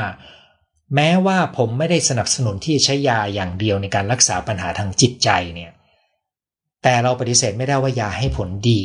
มาก ๆ ในบางกรณี และในกรณี OCD เนี่ยข้อมูลก็คือ มันให้ผลดีอย่างน้อย 5-60%นะครับถ้าคุณทุกข์มาก ผมอยากแนะนำให้คุณพิจารณาตัวนี้ คุณไปค้นข้อมูลเพิ่มเติมดูได้นะครับอยู่คิดอยู่เสมอ แต่ภาระเยอะจนไม่กล้า มันไม่เหลือพลังงานนะครับ คิดว่าเป็น OCD แต่ยังไม่กล้ากินยาทำแต่จิตบำบัด แต่คิดว่าถ้ากินแล้วดีอาจลองทานยาดู จริงไหมครับ OCD ยิ่งหนียิ่งกลัวใช่ครับ ถูกต้องแล้วครับ อันนี้เป็นวงจรที่ทำให้การคิดวนและการทำซ้ำวนเวียนมันเกิดมีพลังมากขึ้น ด้วยการหนีสิ่งที่เรา ที่มันกระตุ้นให้เรามีความรู้สึกกังวลและกลัวท่านสุดท้ายที่ส่งมาใน YouTube นะครับ การดำรงชีวิต ความเป็นอยู่ทางกายและใจเป็นวัฏจักร ที่คุ้มค่ามาก ตลอด 70 ปี จะมีแต่เรื่องเพศตรงข้ามที่เข้ามาในชีวิตแบบเดิมๆขึ้นต้นเป็นมะลิซ้อนแตกใบอ่อนเป็นมะลิลา คบกับใครก็ตามอายุมากหรือน้อยเหมือนกันหมดขำชีวิตตัวเองทุกวันนี้ ใช้วิธีแก้ปัญหาแต่ละข้อ ลุยค่ะ ชีวิตเราเป็นแบบนี้สุขและทุกข์จนตาย เลือกเอาสุขมากกว่าทุกข์ครับ ถ้าผมเข้าใจคุณไม่ผิด คุณกำลังบอกว่า ชีวิตคู่หรือความสัมพันธ์กับเพศตรงข้ามของคุณ มันไม่ได้ลงตัวดีนัก แม้จวบจนถึงวันนี้ที่คุณมีอายุ 70 ปีนะครับ เป็นโจทย์ท้าทายสำหรับคนทุกวัย เอาละครับ ตอนนี้มาดูคำถามที่ส่งมาข้อมูลที่ส่งมาใน Facebook ที่ส่งมา 25 ข้อความนะครับ เคยเลือกออกจากคอมฟอร์ทโซนแต่ไม่ไหวกับสภาพที่เป็นอยู่ ขาดความเคารพนับถือตัวเอง ขาดความรู้สึกมีคุณค่า อยากรู้ด้วยว่าเวลาเราท้าทายตัวเอง ลงมือทำจะเป็นความรู้สึกแบบไหน จากประสบการณ์เวลาออกนอกคอมฟอร์ทโซนมันใช้ความกล้าหาญมาก เมื่อเวลาผ่านไปมันทำให้รู้สึกว่า จริง ๆ เราทำได้นะ จริง ๆ แล้วไม่มีอะไรต้องกลัว มันเรียกความเชื่อมั่นได้มากเลย ขอบคุณคลิปคุณหมอนะคะ ที่ช่วยให้ผ่านช่วงเวลาจุกๆมาได้ ยินดีมากครับที่คุณได้ประโยชน์จากคลิปก่อนหน้านั้น ส่วนคลิปนี้คุณอาจจะไม่ได้ประโยชน์เพราะคุณผ่านมันมาแล้วนะครับ แต่อาจจะได้ข้อคิดสำหรับการพิจารณา การขยับนอกคอมฟอร์ทโซนในครั้งต่อไป ซึ่งจะเกิดขึ้นอยู่เรื่อยๆตลอดชีวิตของมนุษย์เราครับ ปีที่แล้วออกนอกคอมฟอร์ทโซนลาออกจากงาน ส่วนหนึ่งที่ทำให้กล้าเดินออกมา คือข้อมูลและแง่คิดดีๆ จากคุณหมอ ขอบคุณมากค่ะ ผมไม่แน่ใจว่าเป็นข้อมูลชิ้นไหนนะครับ แต่ดูแล้วคุณออกมาแล้วดูท่าจะลงตัวเพราะคุณออกมาปีหนึ่งคุณยังลงตัวอยู่นะครับ ค่อยๆประเมินและออกแบบให้ดีนะครับ รอฟังเรียนมากี่รอบก็ยังไม่กล้าออกนอกคอมฟอร์ทโซนกำลังต้องออกนอกคอมฟอร์ทโซนรอฟัง พิ่งเริ่มก้าวตามแผนที่วางไว้ แต่รู้สึกเหมือนมีอะไรหลายอย่าง ทั้งดึงทั้งขวางหลายอย่างไม่เป็นไปตามแผนที่วางไว้ เป็นอีกช่วงที่อึดอัดสับสน รอฟัง ถ้าคุณจำแนกตามนี้คุณคงจะเห็นนะครับว่า ในพื้นที่เก่ามีการตอบคำต้องการอยู่หลายข้อ ซึ่งเวลาที่เราย้ายออกไปเนี่ยบางอย่างเป็นความสูญเสียที่มีพลัง บางอย่างเป็นความ ไม่แน่ใจเมื่อเราไปพื้นที่ใหม่ เรายังจะได้สิ่งนั้นไหมแต่นั้นมันจะมีทั้งตัวดึงคือพื้นที่ใหม่ที่เราอยากได้ ตัวขวางก็คือความไม่แน่ใจว่าพื้นที่ใหม่จะมีไหมตัวผลักถ้าพื้นที่เก่ามีอะไรบางอย่างที่เราไม่ชอบ และตัวดึงจากพื้นที่เก่า ถ้าเรากำลังสูญเสียบางอย่างที่มีความสำคัญ และเราไม่แน่ใจว่าเราจะได้มันกลับคืนมาไหมนั่นจึงไม่น่าแปลกใจที่เวลาที่เราจะเดินออกไปเนี่ยมันจะมีทั้งความรู้สึกหลายอย่าง ตัวนี้วิธีการที่ดีก็คือแจงออกมาให้รู้ ทบทวนให้ดีนะครับ ถ้าคุณมีคนที่คุณไว้ใจพูดคุยได้ คุณเรียงดู หรือถ้าคุณคิดเองคุณลองเขียนเป็น แต่ละประเด็นตามที่ผมให้โครงไว้นะครับ มันอาจจะช่วยจัดระบบความคิดของคุณได้ทำงานมา 18 ปีงานกดดันเครียดมาก ส่งผลให้เป็นคนวิตกกังวลย้ำคิดย้ำทำลาออกมาได้เกือบปีเบาสมองชอบมากกำลังคิดออกนอก comfort zone สองเรื่อง คือลงเรียนกับคุณหมอกับออกไปทำงานที่ครั้งหนึ่งเคยรัก แต่ยังกล้ากล้ากลัวครับ มนุษย์ต้องการความท้าทายครับ แต่ความท้าทายที่ดีก็คือ มันต้องมีระดับความยากที่กำลังดี และมีเวลาให้เราค่อยๆ เพิ่มไต่เพดานบินนะครับ ตัวนี้มันจะขึ้นอยู่กับอัตราเร็วในการเรียนรู้ที่เราจะไต่เพดานบินซึ่งถ้าเราฝึกบ่อยๆ เราจะไต่เพดานบินได้เร็ว และเรื่องที่เราคุ้นเคยก็จะไต่เพดานบินได้เร็วนะครับนั้นในพื้นที่ใหม่เนี่ย ถ้ามันมีบางอย่างที่เราคุ้นเคย กับบางอย่างที่เราไม่คุ้น มันจะง่ายกว่าพื้นที่ใหม่ที่ไม่มีอะไรที่เราคุ้นเคยเลยนะครับ ยกตัวอย่างนะครับ สมมุติว่าคุณเปลี่ยนเปลี่ยนฟิลในการทำงาน เปลี่ยนพื้นที่ความเชี่ยวชาญในการทำงานเนี่ยถ้าคุณเปลี่ยนแล้วคุณยังอยู่ใน เช่น คุณเปลี่ยนแล้วอยู่ในประเทศไทยก็แบบหนึ่งแต่ถ้าคุณเปลี่ยนทั้งเปลี่ยนประเทศด้วยนะครับ จากโสดไปเป็นแต่งงานด้วยนะครับ แล้วก็ ต้องพูดภาษาต่างประเทศที่คุณไม่ได้เก่งด้วยนะครับ เสร็จแล้วคุณไปทำงานในฟิลใหม่ด้วยเนี่ยนะครับ อันนี้ก็คือแนวรบหลายอย่างเกิดขึ้นพร้อมกัน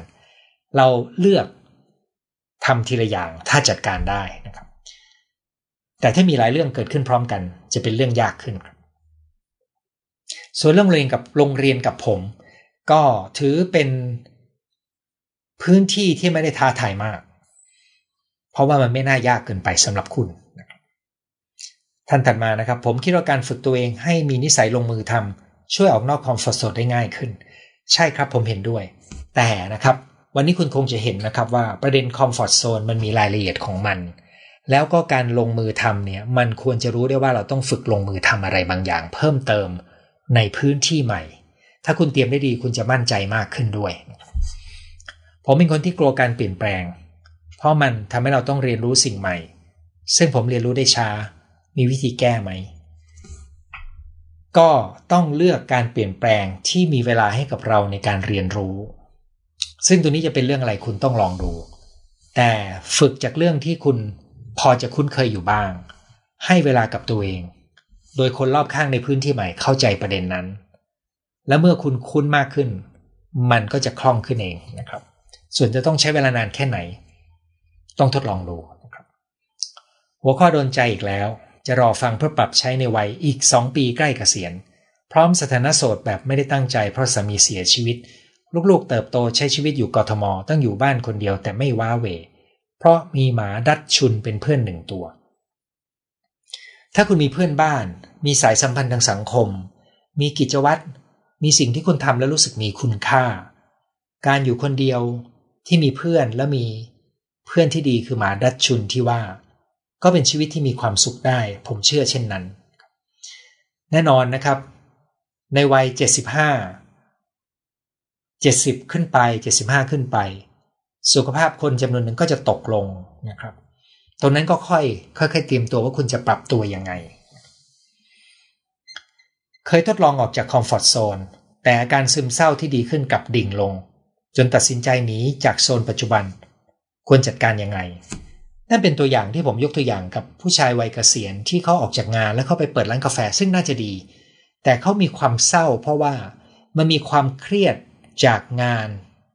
ที่ต้องยุ่งเกี่ยวกับรายละเอียดของร้านกาแฟนั้นส่วนหนึ่ง กับจริงๆแล้วผมคิดว่ามันมีความสูญเสียบางอย่างในการเปลี่ยนแปลงนั้นดังนั้นการที่คุณมีความเศร้ามากขึ้นเนี่ย คุณอาจจะต้องดูว่าคุณสูญเสียอะไรไป แล้วคุณรู้สึกเครียดจากแหล่งใหม่อะไรบ้าง คุณ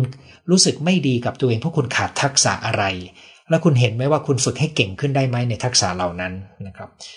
อารมณ์เศร้ามันเป็นผลลัพธ์ของหลาย ๆ ปัจจัย ที่บางครั้งเรามองไม่เห็น แต่ถ้าเรามีระบบในการจับดู และเราเข้าใจเราก็จะรู้ว่าเราค่อยๆจัดการมันยังไงนี่นะครับ แต่ในระหว่างที่ความเศร้ายังรบกวนอยู่ ก็เป็นตัวต้องพิจารณาว่าคุณเลือกที่จะใช้ยาหรือไม่ใช้ยา ส่วนการแก้ตรงนั้นก็ยังต้องเดินหน้าต่อนะครับ ที่เราคุยกันถึงการปรับตัวนะครับ ก่อนป่วยเผชิญคำเปลี่ยนแปลงหนักมาโดยตลอดน่วมทุกครั้งพอป่วย รู้สึกจัดการกับสภาวะเปลี่ยนแปลงแทบไม่ได้ทำได้แค่ยอมรับความจริง ว่าไม่ผ่านนะ มีหนทางอื่นไหม ผมคิดว่าที่ผมได้ตอบไปและที่ได้พูดไว้ คงให้ข้อคิดกับคุณนะครับ โดยคุณต้องตระหนักนะครับว่า ซึมเศร้าเป็นผลปลายทางของการทำงานของจิตใจ ซึ่งหลายครั้งเราไม่รู้ตัวว่าเกิดอะไรขึ้นข้างในใจคุณอาจจะต้องเพิ่มทักษะที่สำคัญที่สุด ก็คือทักษะความรู้ตัวว่าคุณมีความรู้สึกนึกคิดอะไรในแต่ละขณะ และหลายครั้งที่ซึมเศร้าแบบนี้ อาจจะสัมพันธ์กันกับปมเก่าได้ด้วยนะครับ ดังนั้นมันเป็นโจทย์ที่คุณต้องสำรวจข้างในครับ อย่ามองออกไปข้างนอกกรณีนี้นะครับ หัวข้อตรงใจผมทุกรอบนะครับ ขอบคุณหัวข้อตรงใจมากนะครับจะไปแนะนำเพื่อน ในทางกลับกันถ้าเราขยายคอมฟอร์ทโซนให้จิตใจเราไม่กังวลกับการเปลี่ยนแปลงจะเป็นไปได้หรือไม่ เราสามารถสร้างสภาวะทางจิตใจของเราที่ฝึกฝนเป็นอย่างดี แล้วทำให้เราไปอยู่ในพื้นที่ ที่แตกต่างไปจากเดิมบางส่วนได้ โดยไม่ต้องกังวลได้ครับ แต่โดยทั่วไปโดยสัญชาตญาณมนุษย์ ถ้าคุณไปอยู่ในที่แปลกถิ่นที่ไม่มีอะไรคุ้นเคยเลย แล้วยังทำอะไรไม่เป็น ยังไงมันก็ต้องมีความกดดันนะครับ ส่วนคุณจะกังวลมากหรือน้อย ก็ขึ้นอยู่กับทักษะในการจัดการอารมณ์ความกังวลของคุณครับแต่มันมีความเป็นไปได้ที่เราไม่ต้องมีความกังวลมาก เวลาที่เราออกนอกคอมฟอร์ทโซนไปทีละนิดทีละนิด มันก็คือการขยายพื้นที่ที่คุณพูดนะครับ ซึ่งก็คือการเปลี่ยนแปลงแบบไม่ต้องรวดเร็วทำการเปลี่ยนแปลงแบบค่อยเป็นค่อยไป ซึ่งถ้าพ่อแม่ทำได้ เราควรจะให้ลูกเรามีเวลาเรียนรู้ในสิ่งเหล่านี้ เขาจะได้มีความมั่นคงอยู่ข้างใน เวลาที่เขาโตขึ้นมาแล้วเขาต้องออกนอก comfort zone ในชีวิตของเขานะครับ เข้าดาวเวลาที่จะออก comfort zoneอยากให้พร้อมเลยกำหนดเป้าก่อนว่าจะออกตอนไหน แต่เหมือนจะเฝ้ารอเวลาให้ถึงจุดนั้นมากไปเลยเครียดหนักกว่าเดิม ครับ มันเป็นการคาดการล่วงหน้า ที่คุณอาจจะต้องทบทวนว่าคุณคิดอะไรอยู่ในใจนะครับ รอฟังนะครับ รู้สึกต้องหลบเข้าทุกครั้งเมื่อไม่ปลอดภัย ครับในพื้นที่ใหม่ มันมีความคุกคามได้ ถ้าเราไม่รู้ทำอะไรไม่ถูก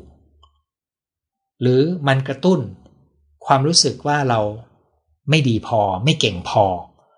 หรือเรามันกระตุ้นความรู้สึกว่าคนอื่นจะคิดกับเรายังไง หรือมันทำให้เรารู้สึกถูกคุกคามและไม่ปลอดภัยได้ กรณีเช่นนี้นะครับ สิ่งภายนอกเป็นตัวกระตุ้น แต่ปฏิกิริยาภายในเนี่ยต้องสังเกตดูว่ามันเกิดอะไรขึ้น เพราะหลายครั้งมันเป็นของเก่าที่ค้างอยู่ข้างในใจเรา ถ้าเป็นคนกังวลมากจะออกนอกคอมฟอร์ทโซนยากกว่าไหมมันแล้วแต่ว่า คอมฟอร์ทโซนเป็นยังไงสำหรับคุณ แล้วก็พื้นที่ใหม่เป็นยังไงสำหรับคุณ ยกตัวอย่างเช่น ถ้าคุณกังวลมาก แต่คุณอยู่ในที่ทำงาน แล้วก็อยู่กับมันได้ในระดับหนึ่ง ถึงวันเกษียณ คุณมีแผนอันนี้เป็นเรื่องจริงของคนคนหนึ่งนะครับ ถึงวันเกษียณ คุณมีแผนว่าคุณจะไปตั้งแคมป์แล้วคุณมีประสบการณ์การตั้งแคมป์ว่า การตั้งแคมป์นั้นมันเป็นช่วงชีวิตที่คุณสงบสุข ในวันที่คุณไม่ต้องกังวลว่ามีงานอะไรคนจะมาหาเรื่องคุณยังไง คนจะคิดยังไงกับคุณ คุณไปแสวงหาความสงบ ด้วยการตั้งแคมป์คนเดียวนะครับ กรณีของเคสคนนี้ที่มีโอกาสคุยกับผม และคุณก็เป็นเพียงการผูกมิตรกับคนรอบๆ ที่ตั้งเต็นท์ใกล้ๆกัน ทักทาย พูดคุย แต่คุณมีพื้นที่ส่วนตัว กรณีนี้เนี่ย จะว่าไปแม้จะออกจากพื้นที่เดิมที่คุ้นเคยไปสู่พื้นที่ใหม่เนี่ยแต่มันเหมือนกันกับเป็นการกระโดดเข้า comfort zone คุณว่าไหมครับ ดังนั้นมันจึงขึ้นอยู่กับ ปัจจัยรายละเอียดของพื้นที่เก่ากับพื้นที่ใหม่ มากกว่าว่าเราจะออกจากพื้นที่เก่าแล้วจะต้องเป็นเรื่องแย่เสมอไปหัวข้อน่าสนใจ ผมเห็นไลฟ์โค้ชหลายคนชอบแนะนำให้ออกนอกคอมฟอร์ทโซนทั้งที่คนเขามีความสุขเจริญก้าวหน้าดี บางคนบ้าจี้ตามสุดท้ายไปเจอ struggle zone สรุปไม่ใช่ทุกกรณีที่ต้องออกจาก comfort zone ใช่ไหมครับ ใช่ครับคุณคงเห็นนะครับที่ผมตั้งโจทย์ไว้ว่า มันเป็นการชั่งน้ำหนักครับ บางเรื่องนี่เราอยู่ที่เก่าก็ดี เช่น สุภาพสตรีที่บอกว่าเขาอยู่ในที่ทำงานเดิมดีแล้วนะครับ มนุษย์เรานะครับ เวลาออกนอกพื้นที่เนี่ยถ้ามันมีหลาย ๆ เรื่องนะครับ มันคือความเครียดที่สะสมที่ทำให้ร่างกายและภูมิคุ้มกันตกลง ยังไงยังไงเราก็ต้องเข้าใจระบบชีวภาพ เข้าใจสภาวะจิตใจ เข้าใจตัวเอง เข้าใจสิ่งแวดล้อมที่กำลังส่งผลต่อตัวเรา เราถึงจะออกแบบแล้วก็เลือกชีวิตของเราได้นะครับ ออกนอก comfort zone รู้สึกล้มเหลวมาก พังมากเซเวซินต่ำลง มีอาการวิตกกังวลร่วมด้วย คุณลองทบทวนดูนะครับ เพราะว่ามันอาจจะเป็นความสูญเสียของเก่าที่คุณมีในพื้นที่ที่เป็น comfort zone หรือเป็นความรู้สึกล้มเหลวในพื้นที่ใหม่ เพราะคุณไม่ได้ฝึกทักษะที่จำเป็นกับการเติบโตในพื้นที่ใหม่ ให้มากพอ ถ้าคุณไม่ชัด คุณอาจจะต้องเรียบเรียง ถ้ามีผู้รู้ที่คุ้นเคยในพื้นที่นั้นมากกว่าคุณ ไปปรึกษาเขาครับ และดูว่าคุณต้องฝึกฝนอะไรบ้าง ค่อยๆสร้างความรู้สึกสำเร็จขึ้นมาในพื้นที่ใหม่ เพราะในพื้นที่ที่ไม่คุ้นเคยเนี่ย สิ่งที่เคยเป็นแหล่งความรู้สึกภูมิใจ ในพื้นที่เก่าเนี่ย มันอาจจะเปลี่ยนไป แล้วคุณอาจจะต้องฝึกฝนเพื่อตอบความต้องการนี้ของตัวเอง ให้ทันกับการเรียนรู้ของคุณ คุณหมอ OCD น่ากลัวมากเหรอ ไม่เห็นข้อมูลในเว็บไทย มีแต่ข้อมูลกว้างๆ ไม่ได้ลงรายละเอียด เออผมเข้าใจว่าเป็นเพราะคนไม่ได้เอามานำเสนอนะครับ ถ้าคุณฟังภาษาอังกฤษออก หรืออ่านภาษาอังกฤษได้ ให้ ค้นจากแหล่งที่น่าเชื่อถือนะครับ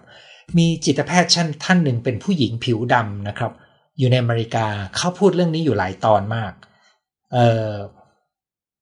ผมจำไม่ได้ว่าเขาชื่ออะไรนะครับ รู้สึกนามสกุลของเขาจะชื่อเทรซี่นะครับเทรซี่ T R A C E Y เนี่ยเออคุณลองค้นคำว่า mental health แล้วก็ Tracy ดู ถ้ามานะครับ คุณคลิกถูกใจไว้ได้เลยครับ เพราะว่า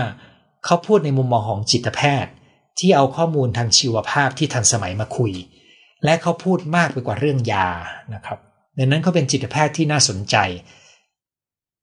แล้วผมก็ใช้ข้อมูลของเขาเช่นเรื่องแมกนีเซียมมาจากเขานะครับเอาละครับนี่คือทั้งหมดที่ส่งมาล่วงหน้านะครับ ตอนนี้ใกล้เวลาสามทุ่ม ผมจะมาดูข้อความที่ส่งมาในแชทสดนะครับ สวัสดีทุกท่านนะครับ แล้วก็ขอบคุณที่เข้ามาพูดคุย สำหรับท่านที่มาครั้งแรกก็ยินดีต้อนรับสำหรับท่านที่ส่งคำปรารถนาดีส่งคำอวยพรมา ก็ขอบคุณมากนะครับ มีแฟนแต่เขวจากไปได้หกเดือน ลืมไม่ได้สักที ขอคำแนะนำเออผมเคยพูดเรื่องแฟนกับความสูญเสียแฟนครับ ตอนที่ผมจำได้แม่นที่สุดก็คือ อกหักทำไมเจ็บนานนะครับ แต่ตอนอื่นน่าจะเกี่ยวข้องกับความสูญเสียด้วย หลักง่ายๆครับ ถ้าคุณต้องออกจากพื้นที่ความสัมพันธ์เดิมไปสู่พื้นที่ความสัมพันธ์ใหม่ ซึ่งตอนนี้อาจจะหมายถึงโสดนะครับ คุณต้องมีความสัมพันธ์ที่ดีกับตัวเองครับ คือเวลาที่เรามีแฟนเนี่ย เราพยายามจะสร้างความสัมพันธ์ที่ดีกับแฟนของเรา แต่วันหนึ่งถ้าคุณบอกว่าเขาเขวแล้วคุณไว้ใจไม่ได้ค่ะไว้ใจเขาไม่ได้ แล้วเลิกกันเนี่ย คนที่คุณต้องมีความสัมพันธ์ด้วยดีที่สุดก็คือตัวคุณ คุณจึงจำเป็นที่จะต้องดูแลตัวเอง สังเกตเสียงวิจารณ์ตัวเองเหมือนอย่างที่ผมพูดทั้งตอนไว้ ต้องมีเป้าหมายของการใช้ชีวิต และมีทักษะในการอยู่คนเดียวอย่างมีความสุข ซึ่งก็มีเรื่องคนโสดด้วย คุณลองฟังหลายตอนมาผสมเป็นตอนของคุณดูนะครับ FC วัตกรรม ด้วยความเคารพหมายถึงสมาชิกที่ส่งมานะครับ เป็น anxiety disorder ออกจากที่ทำงานเก่ามาสองเดือน ปรับตัวกับที่ใหม่ลำบากมาก กลับมาร้องไห้ทุกวัน น้ำตาไหลกินยาอาการยังไม่ดีขึ้นเลย คือถ้ามันมีสิ่งที่มากระแทกจุดอ่อนของเราในพื้นที่ใหม่ ตรงนั้นจะเป็นการปรับตัวที่ยากครับ ผมคิดว่าคุณน่าจะเยียวยาความกังวลของคุณด้วยนะครับ ซึ่งมันมีได้ตั้งแต่คุณมีกรรมพันธุ์ของความกังวล คุณมีไลฟ์สไตล์ที่ดีในการเยียวยาความกังวลไหม เช่นออกกำลังกายการนอนอาหาร คุณมีปมเก่าที่ทำให้คุณมีความกังวลง่ายหรือเปล่านะครับ สิ่งเหล่านี้ถ้าคุณทำได้ดีขึ้นนะครับ คุณจะโลดแล่นไปกับชีวิตได้ง่ายขึ้น ถ้าคุณมีเวลาคุณลองเรียนคอร์สออนไลน์แบบวิดีโอด้วยตัวเอง ดูรายละเอียดได้ที่เว็บไซต์ของผมนะครับ ข้างบนนี้ มันมันมีหลักการของการทำความเข้าใจและมี คำแนะนำในการฝึกตัวเองในการจัดการความกังวล แต่ไม่ได้แตะเรื่องปมค้างใจนะครับ เพราะนั่นจะเป็นเนื้อหาอีกก้อนใหญ่เลย มีคำแนะนำสำหรับปรับเวลาตื่นนอนใหม่ไหม เช่นสองทุ่ม นอนสองทุ่มตื่นตีสี่ปกตินอนตีสองหลักการก็คือค่อยๆขยับเวลาครับ แล้วคุณต้องปรับเวลาตอนตื่น ต้องปรับเวลาการใช้ชีวิตในแสงแดดด้วย ต้องปรับเวลาในการใช้ชีวิตตั้งแต่หกโมงเย็น ตอนที่พระอาทิตย์เริ่มตกดิน แสงที่สว่างเข้าตามีส่วนทำให้เราหลับยากขึ้นให้ระวังนะครับ ขอบคุณสำหรับคำอวยพร ที่ส่งมาว่าขอให้บุญรักษานะครับ คอมพิวเตอร์อันนี้ไม่เกี่ยวทักทายธรรมดานะครับ อยู่ในวัยเปลี่ยนแปลงหลายอย่าง เยอรมันชัดเจน สวีเดน present ดีขึ้นเยอะเมื่อก่อนพูดไปเรื่อยๆ ไม่มีโฟกัส ขอบคุณสำหรับคำวิจารณ์ครับมันแล้วแต่ครั้งเหมือนกันนะครับ บางช่วงผมก็มีเวลาเตรียม บางช่วงผมก็มีเวลาเตรียมน้อยนะครับ คุณเลือกฟังเอาได้เลยครับ อันไหนฟังไม่รู้เรื่องคุณตัดออกนะครับ คุณหมอครับ ผมกำลังเรียนจบต้องแต่งงานด้วย แต่ผมต้องรับปริญญาปีหน้า ต้องกลับไปแต่งงานที่พมา่า หลายอย่างมาพร้อมกันจัดการยังไงหลักการก็คือเราก็เตรียมตัวของเรา เช่น เรารู้ว่าเราต้องเตรียมตัวยังไงในการ แต่งานก็ต้องมีชีวิตคู่ใช่ไหมครับ กลับไปบ้านเมืองของเรา เราก็ต้องดูว่าเราจะไปเลี้ยงชีพยังไง จะวางตัวยังไง จะอยู่ยังไงนะครับ บางเรื่องที่เตรียมตัวล่วงหน้าได้ ก็เตรียมตัว บางเรื่องที่เตรียมตัวล่วงหน้าไม่ได้ ก็เตรียมทางความคิดทำการบ้านในการหาข้อมูลก็ได้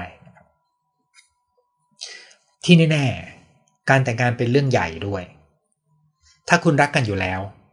เวลาแต่งงานจริง ๆ นะครับ มันมีเรื่องต้องปรับตัวเยอะ ก็จะมีคำแนะนำของผู้เชี่ยวชาญเรื่องชีวิตครอบครัวว่า ถ้าแต่งงานอย่าเพิ่งรีบมีลูก เพราะเราต้องการเวลาในการปรับตัวในฐานะสามีภรรยา อย่างน้อยสักสองปี ถ้าคุณไม่ได้มีอายุมากไปนะครับ เพื่อให้คุณมีช่วงชีวิตที่อยู่ด้วยกันสองคน และในวันที่คุณพร้อมหลังจากอยู่กันสักพักหนึ่ง ค่อยเลือกเรื่องมีลูกทีหลัง อันนี้ก็จะลดการเปลี่ยนแปลงไม่ให้มีเยอะและเร็วเกินไป ระวังแรงกดดันของญาติพี่น้องด้วยละกันนะครับ เนื้อหาดีทุกสัปดาห์นะครับผิดใจกับน้อง น้องสะพ้ยไม่กล้าย้ายออกไปคนเดียว ไม่พร้อมวัยใกล้ห กลัวไม่ปลอดภัยต้องทนอยู่ เครียดทุกครั้งที่เจอหน้า มันเป็นโจทย์ความสัมพันธ์ที่ถ้าคุณรู้ว่า คุณไม่อยากอยู่คนเดียว แล้วคุณต้องอยู่กับเขา ก็ต้องหาวิธีสร้างสมรรถภาพที่ดีขึ้น ทางใดทางหนึ่งครับ ถ้าคุณคิดไม่ออก ผมคิดว่าคุณอาจจะต้องการ คนช่วยเหลือในการช่วยมองนะครับ อาจจะคุยกับเพื่อนของคุณ อาจจะคุยกับพี่น้องคนอื่นถ้ามี หรือผู้ใหญ่ที่รู้จักน้องของคุณและรู้จักคุณ ญาติผู้ใหญ่ เพื่อจะได้หาคนที่มองมีมุมมองได้รอบด้าน เพราะในโจทย์ความสัมพันธ์เนี่ยการที่แก้ยากก็เพราะว่าเรามองไม่เห็นมุมมองของคู่กรณีของเรา เราเห็นแต่มุมของเรา ถ้าคุณสามารถเข้าใจมุมมองของคู่กรณีของเรา ปัญหาจะแก้แก้ได้ง่ายขึ้น ใกล้วัยเกษียณ รู้สึกคนมาฟังผมนี่อายุใกล้เกษียณเยอะนะครับ ลูกชาย 25 มีความรักต้องการแต่งงานกับเพื่อนสนิทรุ่นน้องที่อายุ 49 เราเป็นแม่ควรออกจากความรู้สึกไม่เห็นด้วยอย่างไร เรารักทั้งสองคน คุณกำลังบอกว่า ลูกชายคุณ 25กำลังจะแต่งงานกับเพื่อนรุ่นน้องคุณที่อายุ 49 ซึ่งลูกชายคุณอายุน้อยกว่าตั้ง 24 ปี ต้องถามว่าคุณไม่เห็นด้วยเนี่ยคุณห่วงอะไรนะครับ แล้วความห่วงนี้ของคุณเนี่ย คุณแจ้งมันออกมาได้ชัดไหม แน่นอนนะครับ ถ้าเขากำลังอยู่ในความรัก เขาอาจจะยังมองไม่เห็นปัจจัยเหล่านี้ ถ้าคุณคุยได้ คุณอาจจะแจ้งประเด็นเหล่านี้ แต่ถ้าคุณคุยไม่ได้ คุณอาจจะต้องรอดู ว่า สิ่งที่เกิดขึ้นที่คุณเลือกไม่ได้นี้ คุณจะตกกระไดพลอยโจรยังไงที่คุณเป็นฝ่ายออกแบบได้ดีขึ้น และแม้เขาจะแต่งงานกัน มันก็ไม่ได้แปลว่าชีวิตคู่ของเขาจะลงตัวระยะยาวตลอดไปนะครับ เราไม่รู้ครับ รู้แต่ว่าถ้าเขาเลือกแล้วเขาจะเดินหน้า เราก็ต้องคิดว่าเราจะตกกระไดพลอยโจรแบบไหน หรือเราจะต่อต้านเขาต่อไป ทุกอย่างมันมีของที่เราต้องแลก มีข้อดีข้อเสียนะครับ ซึ่งต้องชั่งน้ำหนักอย่างเดียวเลย แล้วก็เลือก หากถูกบีบให้ออกจากงาน แต่ยังไม่ออก ต้องไหลไปหรือควรทำอย่างไร โอ้อันนี้ผมตอบไม่ได้โดยตรง แต่อยากให้คุณพิจารณาแนวคิดของคำว่าทางเลือกนะครับ เพราะว่ามันต้องดูด้วยว่าอะไรทำให้เขาบีบคุณนะครับคุณไม่มีทักษะ รือคุณไม่ใช่ฝ่ายเดียวกันกับเขาเขามองคุณเป็นศัตรูหรือเพราะอะไร ถ้าคุณไม่รู้เลยแสดงว่าคุณไม่รู้ความเป็นไปทางการเมืองในองค์กรนะครับ คุณอาจจะต้องลองหาข้อมูลว่าเกิดอะไรขึ้น จากคนที่คุณคุยได้ และถ้าเขาไม่มีสิทธิ์เอาคุณออก แม้เขาจะบีบคุณออก ถ้าคุณยังไม่มีแผนที่จะกระโดดออกไปที่ใหม่ คุณก็อาจจะต้องยื้อไว้ก่อนจนกว่าคุณจะเห็นที่ใหม่ที่ดีก็ได้ ตรงนี้เป็นเรื่องชั่งน้ำหนักความต้องการความรู้สึกของเราทั้งนั้นเลยนะครับ มื่อเราออกจากคอมฟอร์ทโซนแม้จะไม่เป็นอย่างที่เราต้องการ เราก็ได้เรียนรู้เสมอ และเป็นจุดเริ่มต้นของการก้าวครั้งต่อไปทำให้เรามั่นคงมากขึ้น ผมเข้าใจว่าคุณหยิบคำพูดของผมมาช่วยถ่ายทอดลงมานะครับ ขอบคุณนะคะกำลังเครียดเรื่องนี้พอดี วันนี้ดูทันไลฟ์การรู้ความต้องการภายในของตัวเองเป็นสิ่งสำคัญมากจริง ๆ ครับ การตัดสินใจที่เราไม่ทราบความต้องการของตัวเอง เป็นเรื่องที่อาจสร้างปัญหาให้ตัวเองได้ในภายหลัง มันฟังดูเหมือนเรื่องง่ายนะครับ แต่การรู้ความต้องการจริงๆเนี่ยยากตรงที่ว่ามันขัดแย้งกันได้ และมันมีหลายระดับความลึก เช่นนะครับ สมมติว่าเราเราดูโซเชียลมีเดียเยอะ แล้วเรารู้สึกว่าเราพร้อมจะเอาเงินก้อนหนึ่ง ไปซื้อโทรศัพท์ยี่ห้อยี่ห้อหนึ่งหรือซื้อรถยนต์ยี่ห้อหนึ่งเพราะเรารู้สึกว่านั่นคือความต้องการของเรา แต่จริงๆ ในเชิงของหลักจิตวิทยาหรือการเข้าใจตัวเองเนี่ยการซื้อสิ่งของเนี่ยเราต้องถามว่ามันตอบความต้องการอะไร มันรู้สึกว่าเราใช้สิ่งนั้นแล้วเรามีสถานะ เป็นคนดูทันสมัย หรือว่าเป็นคนมีความสำเร็จในชีวิต เพราะสิ่งเหล่านี้นักการตลาดเขาเอามาใส่อยู่ในผลิตภัณฑ์ ตอนที่เขาโฆษณาให้เรานะครับ แต่ถ้าคุณรู้ดีว่าคุณกำลังซื้อมาเพื่ออะไรนะครับ แล้วคุณยอมใช้จ่ายแค่นี้ แม้จะดูมันไม่ใช่รุ่นท็อปนะครับ แล้วคุณไม่แคร์สายตาคนอื่น อันนี้แสดงว่าคุณใช้มันอย่างถูกต้องใช้เป็นนะครับนั้นนี่คือความต้องการของเราเนี่ยบางทีมันมีหลายชั้น บางทีมันเป็นความต้องการที่เกิดจากอิทธิพลของสังคม มันต้องถามดิบให้มันลึกลงไปนะครับจนกระทั่งเรารู้ว่านี่คือความต้องการของเราจริง ๆ ที่ไม่เกี่ยวกับคนอื่นจะมองคุณยังไง อันนี้เป็นรายละเอียดที่คุณอาจจะต้องค่อยๆฝึกกันด้วยทุกคนนะครับคบกับแฟนมาเจ็ดปี แต่งงานได้สองเดือนโดนทิ้ง บอกว่าเราดูแลไม่ดีพอ เวลาผ่านไปสี่เดือน นับจากวันโดนทิ้ง ไม่รู้สึกเศร้าเท่าเดิม ที่ผ่านมาแฟนเป็นคนฟอร์มฟอร์โซนตลอด เออถ้าคุณไม่รู้สึกเศร้าเท่าเดิม ผมเข้าใจว่าคุณคงจะรู้สึกเศร้าน้อยลง ถ้าเป็นเช่นนั้นถือว่าคุณมาถูกทางแล้วนะครับ เพราะในในเวลาที่เราสูญเสียเราเสียใจเราผิดหวังเราเจ็บปวดเนี่ย ความเศร้ามันมีได้ครับ แต่โดยปกติแล้วความเศร้าควรจะดีขึ้นตามเวลา มันจะดีขึ้นได้ไง เมื่อเราเรียนรู้ที่จะเดินหน้าต่อในชีวิตของเราคำว่าเดินหน้าต่อไม่ได้แปลว่าเราต้องพยายามลืมเขานะครับ แต่แปลว่าเราค่อยๆ สร้างชีวิตของเราจากฐานที่เรารู้จัก และทำให้เรามีเป้าหมายของเรา มีความสุขในแบบง่าย ๆ สะสม จนกระทั่งเรื่องนั้นกลายเป็นอดีตที่ห่างไกล แล้วมีผลกับเราน้อยลงตามเวลา จนมันไม่มีผลกับเรา นะครับส่วนมันจะต้องใช้เวลามากหรือน้อย ตรงนี้แล้วแต่ความผูกพันและการคิดวนของเรา กับความสามารถที่เราจะเดินไปข้างหน้าอย่างสนุกท้าทายนะครับ พื้นที่คุ้นเคย ที่ยังลังเลเพราะงานตรงนี้รายได้ดี เบื่อกับการเริ่มต้นหางานปรับตัว อายุ 34 เป็นระดับหัวหน้างาน เข้าใจได้ครับแต่มันก็เป็นสิ่งที่คุณต้องแลกด้วยอะไรบางอย่าง ซึ่งคุณก็ชั่งน้ำหนักเป็นระยะระยะได้นะครับ ขอบคุณคุณหมอสำหรับบทเรียนในวันนี้ ขอให้บุญรักษาสุขภาพแข็งแรง บางตำราก็ใช้คำว่าขยายคอมฟอร์ทโซนฟังแล้วรู้สึกดี ครับ แต่ต้องบอกอย่างหนึ่งนะครับ การเตรียมเนื้อวันนี้ไม่ได้มีตำราเล่มไหนมานะครับมาเริ่มต้นจากการคุยกับเคส แล้วผมก็นึกขึ้นได้ว่า อืม ผมเห็นประเด็นเลยอยากมาเล่าให้ฟังนะครับ แล้วก็เลยต้องทำให้มันดูมีหลักคิดหน่อยหนึ่ง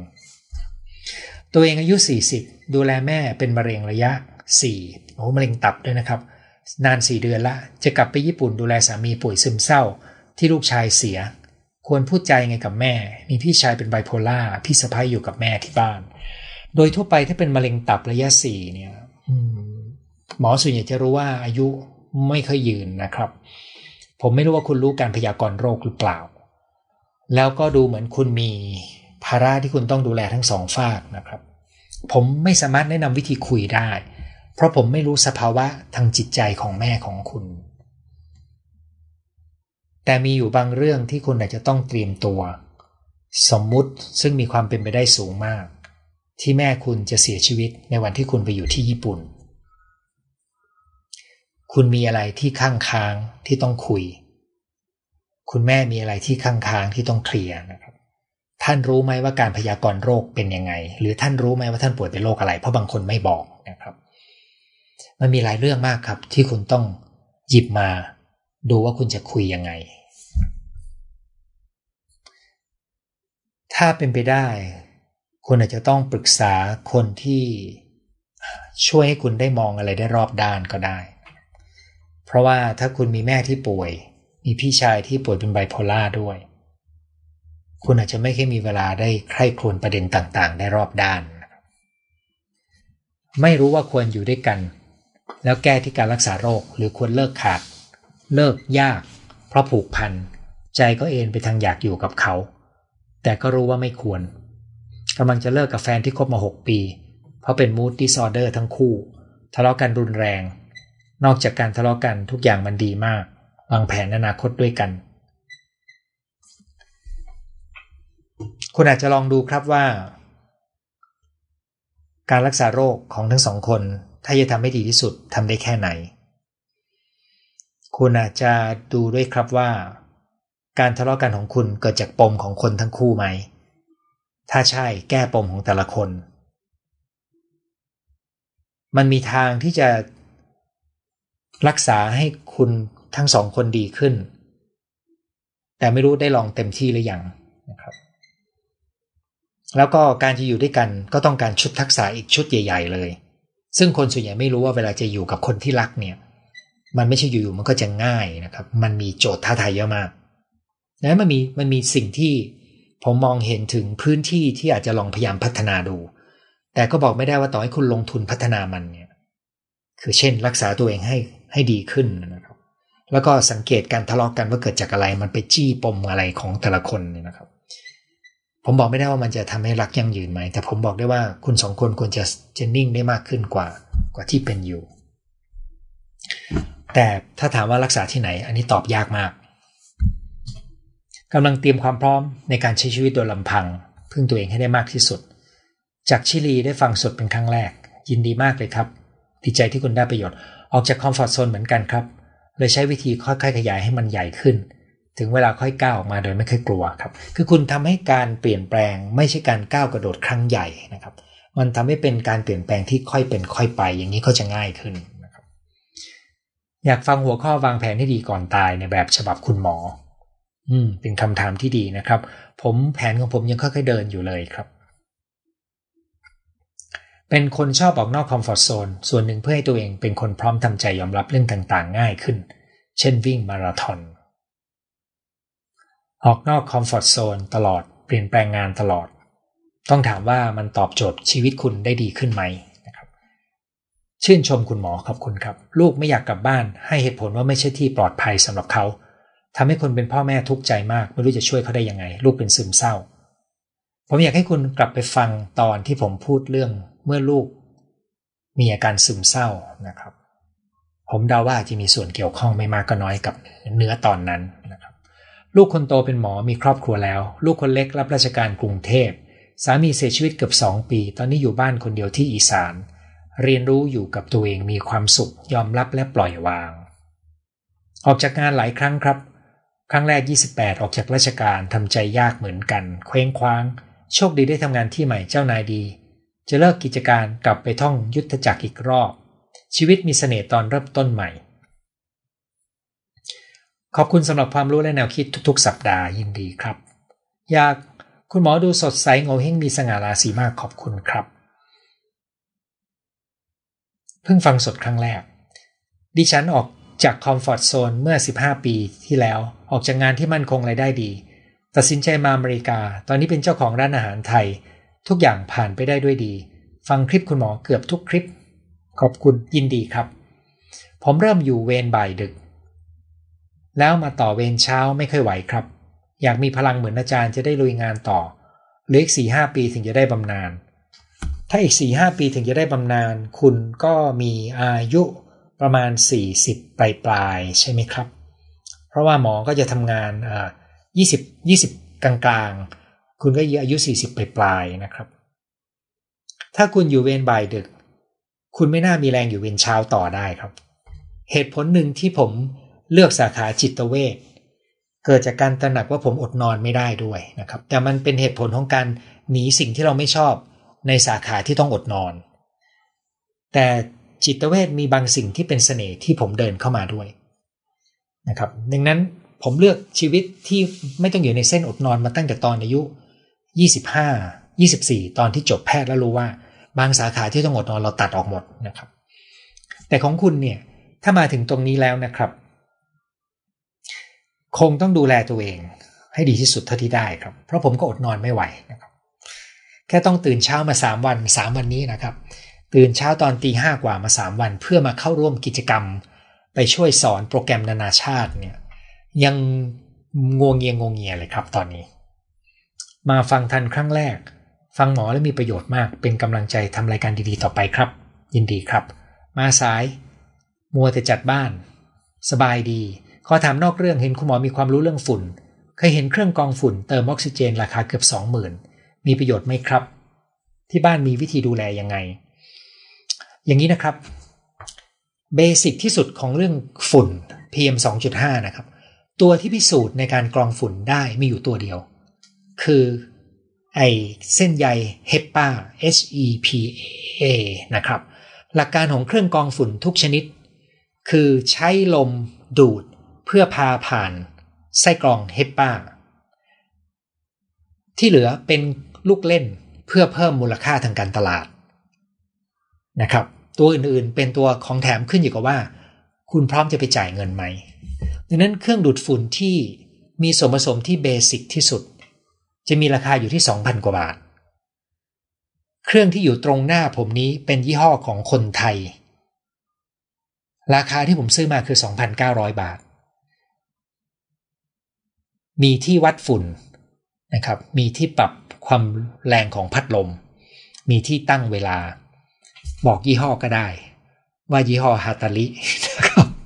พอดีเป็นยี่ห้อคนไทยก็เลยแนะนำได้นะครับไส้กรองราคา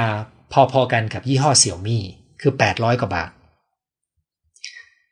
ไม่ต่างกันเลยครับ แต่ถ้าคุณจะซื้อของประเภทเติมออกซิเจนนะครับ คุณต้องรู้อย่างหนึ่งว่า ออกซิเจนมันมีอยู่แล้วในอากาศนะครับ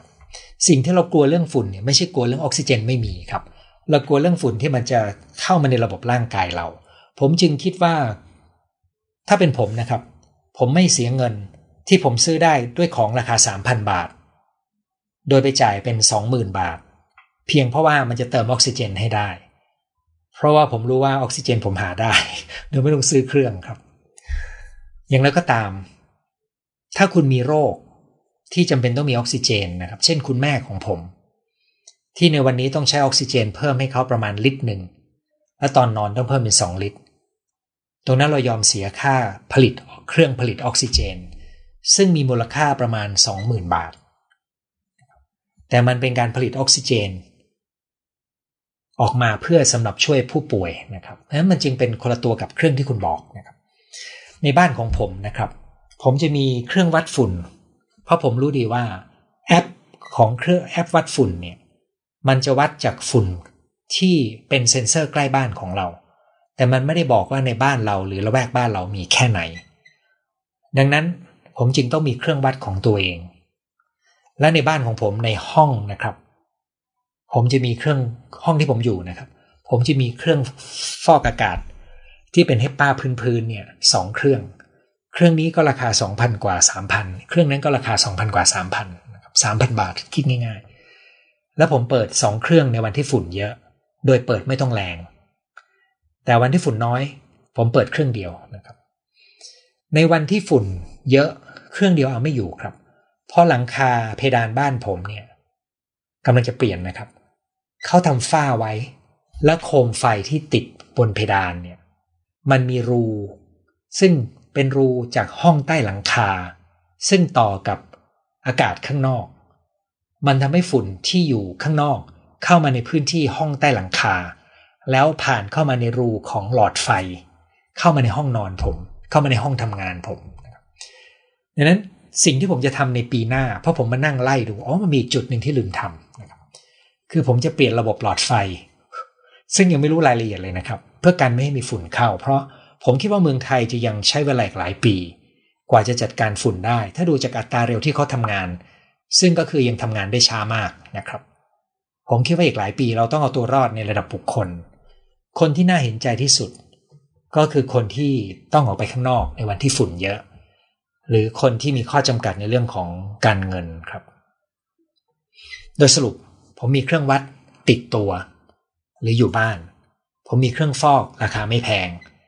ผมซีลห้อง ไม่ให้มีการระบายรั่วนะครับ แล้วก็ผมกำลังจะปิด ฝุ่นที่อาจจะเข้ามาทางฝ้า แล้ววันที่มีอากาศมีฝุ่น ผมไม่ออกไปข้างนอก ออกกำลังกาย เย็นนี้ผมไปไว่ายน้ำผมพกที่วัดฝุ่นไปด้วย แล้วผมก็พบว่ามันมีควันกลิ่นควันหน่อยหนึ่ง ค่าฝุ่นอยู่ที่ 10 กว่า 20 ยังพอไหวนะครับ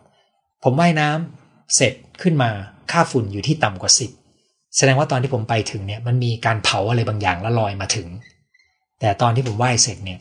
จุดที่เผานะั้นมันมันหายไปแล้วมันหยุดมันดับไปแล้วนะครับ อันนี้คือสภาพความเป็นจริงของชีวิตคนที่อยู่ในเขตเมืองในประเทศไทยตอนนี้ คือต้องมีวิธีเอาตัวรอดจนกว่ากลไก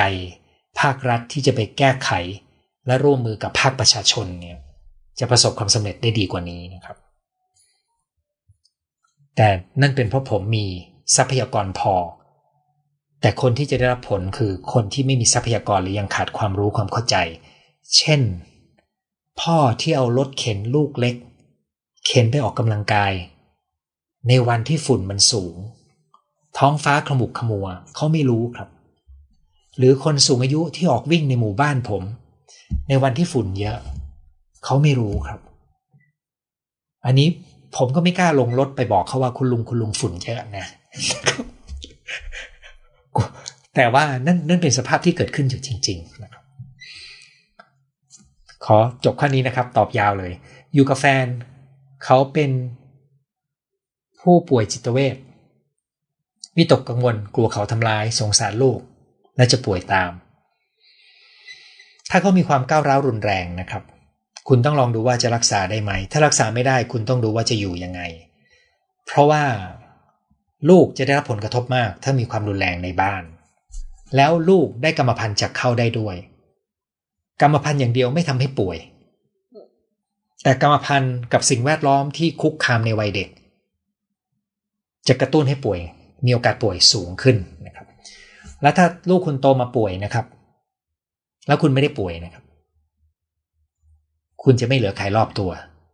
ที่สบายดี ซึ่งจะเป็นเรื่องยากมากดังนั้นคุณต้องต้องชั่งน้ำหนัก ผมไม่ได้บอกให้เลิกนะครับ ผมบอกว่าลองดูว่ารักษาได้เต็มที่แค่ไหน แล้วต้องดูว่าจะรักษาพื้นที่ปลอดภัยให้ลูกคุณได้ยังไงด้วย แต่งงานแล้วอยู่กับครอบครัวสามี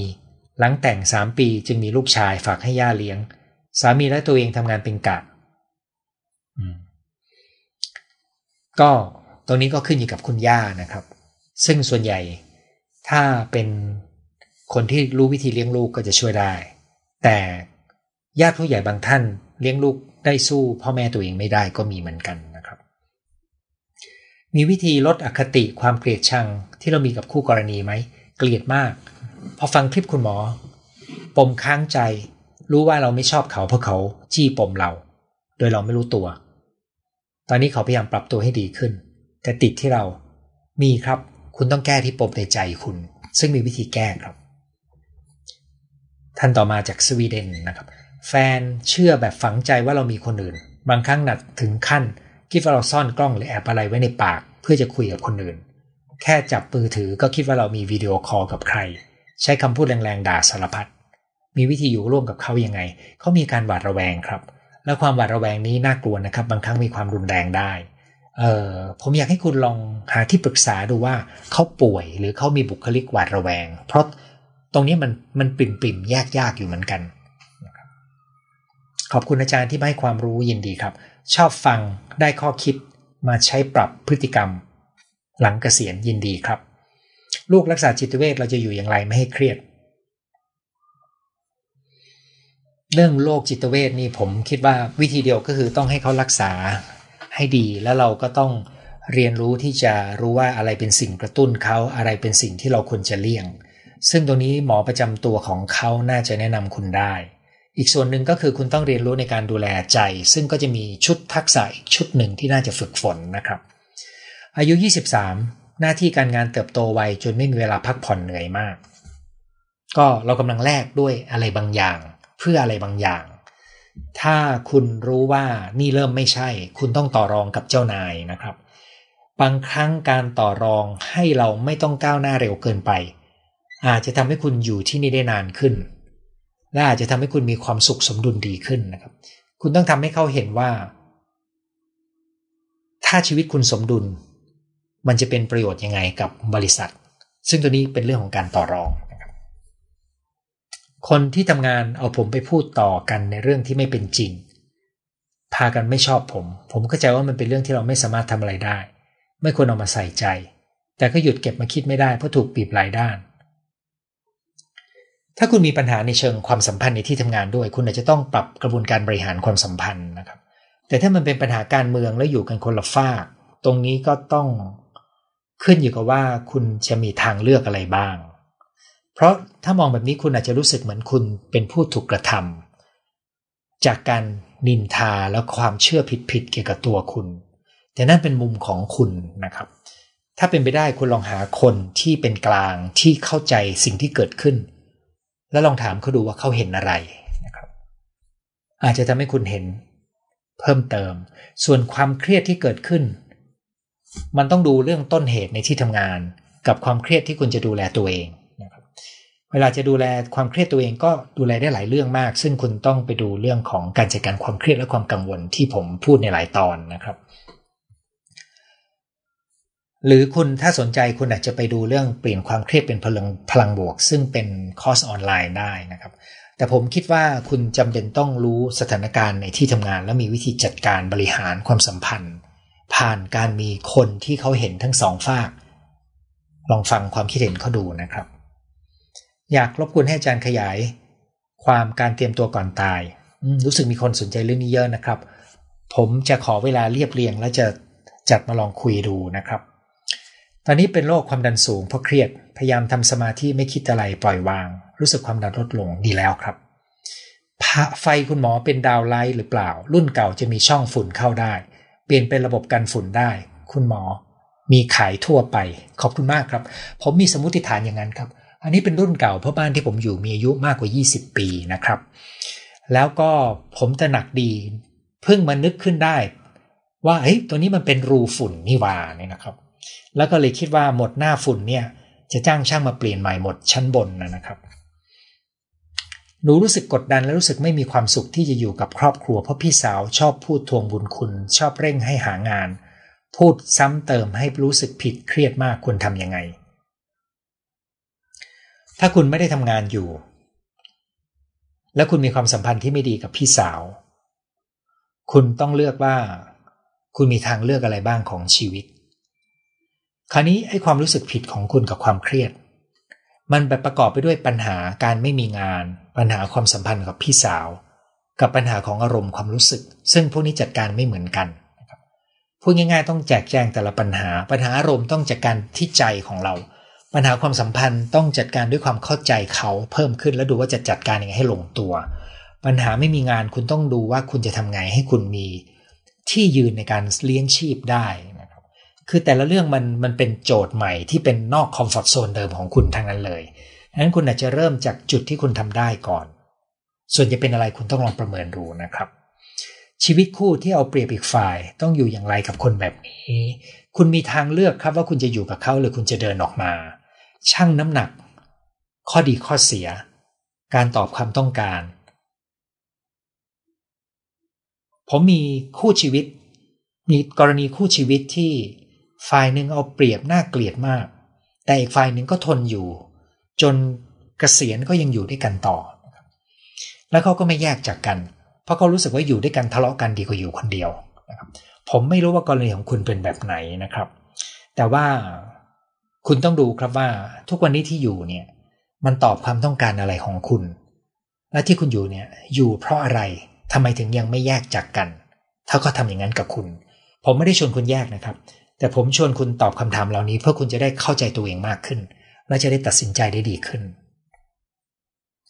สามีมีความเชื่อฝังใจไม่ไปหาหมอปัจจุบัน หาหมอจีน เขามีอาการหนาวข้างในทานน้อย อันนี้ผมไม่มีข้อมูล มากพอครับ ไม่รู้จะแนะนำยังไง นอกจากรับรู้ แล้วก็เป็นเรื่องที่เจอเยอะเหมือนกัน วันนี้ได้ของแถมเป็นความรู้เรื่องเครื่องกรองฝุ่นไปด้วยทำให้ตัดสินใจซื้อได้ง่ายเลยค่ะ ผมอันนี้พูดเขียนภาษาอังกฤษมานะครับ บอกว่า ฉันย้ายทุกๆ 5 ปี จากงานสถาปนิก ตอนนี้เป็นงานพัฒนา เขาใช้คำว่า developing PPL ไม่รู้ย่อจากอะไรนะครับ เราชั่งน้ำหนักประเมินความเสี่ยงก่อนจะทำแรงจูงใจคือดาวเหนือซึ่งก็คือ สิ่งที่เป็นตัวช่วยกำหนดทิศทางชีวิตของเขาคือแรงบันดาลใจ การให้ความรู้ของคุณ เพื่อสร้างการเปลี่ยนแปลงในความคิดของคน ก็เป็นหนึ่งแรงบันดาลใจของฉัน ขอบคุณมากเลยครับที่ส่งมาให้กำลังใจกัน ผมคุ้นๆนนะครับ คุณคงเป็นคนหนึ่งที่ได้มาเรียนกับผมแน่เลย นี่คือทั้งหมดที่เราจะคุยกันในคืนนี้นะครับ ในเรื่องของการออกนอกคอมฟอร์ทโซนว่าเหตุใดและเมื่อไหร่ ที่ควรออกนอกคอมฟอร์ทโซนหวังว่าคุณจะได้ข้อคิดและกำลังใจ เพื่อนำไปใช้ในการทำความรู้จักตัวเองแล้วก็ออกแบบชีวิตตัวเองได้ดีขึ้นในโลกที่กำลังเปลี่ยนแปลงอย่างรวดเร็วนี้นะครับ สำหรับวันนี้จบเพียงเท่านี้ครับ สัปดาห์หน้าพบกันเวลาสองทุ่มเหมือนเดิม สวัสดีครับ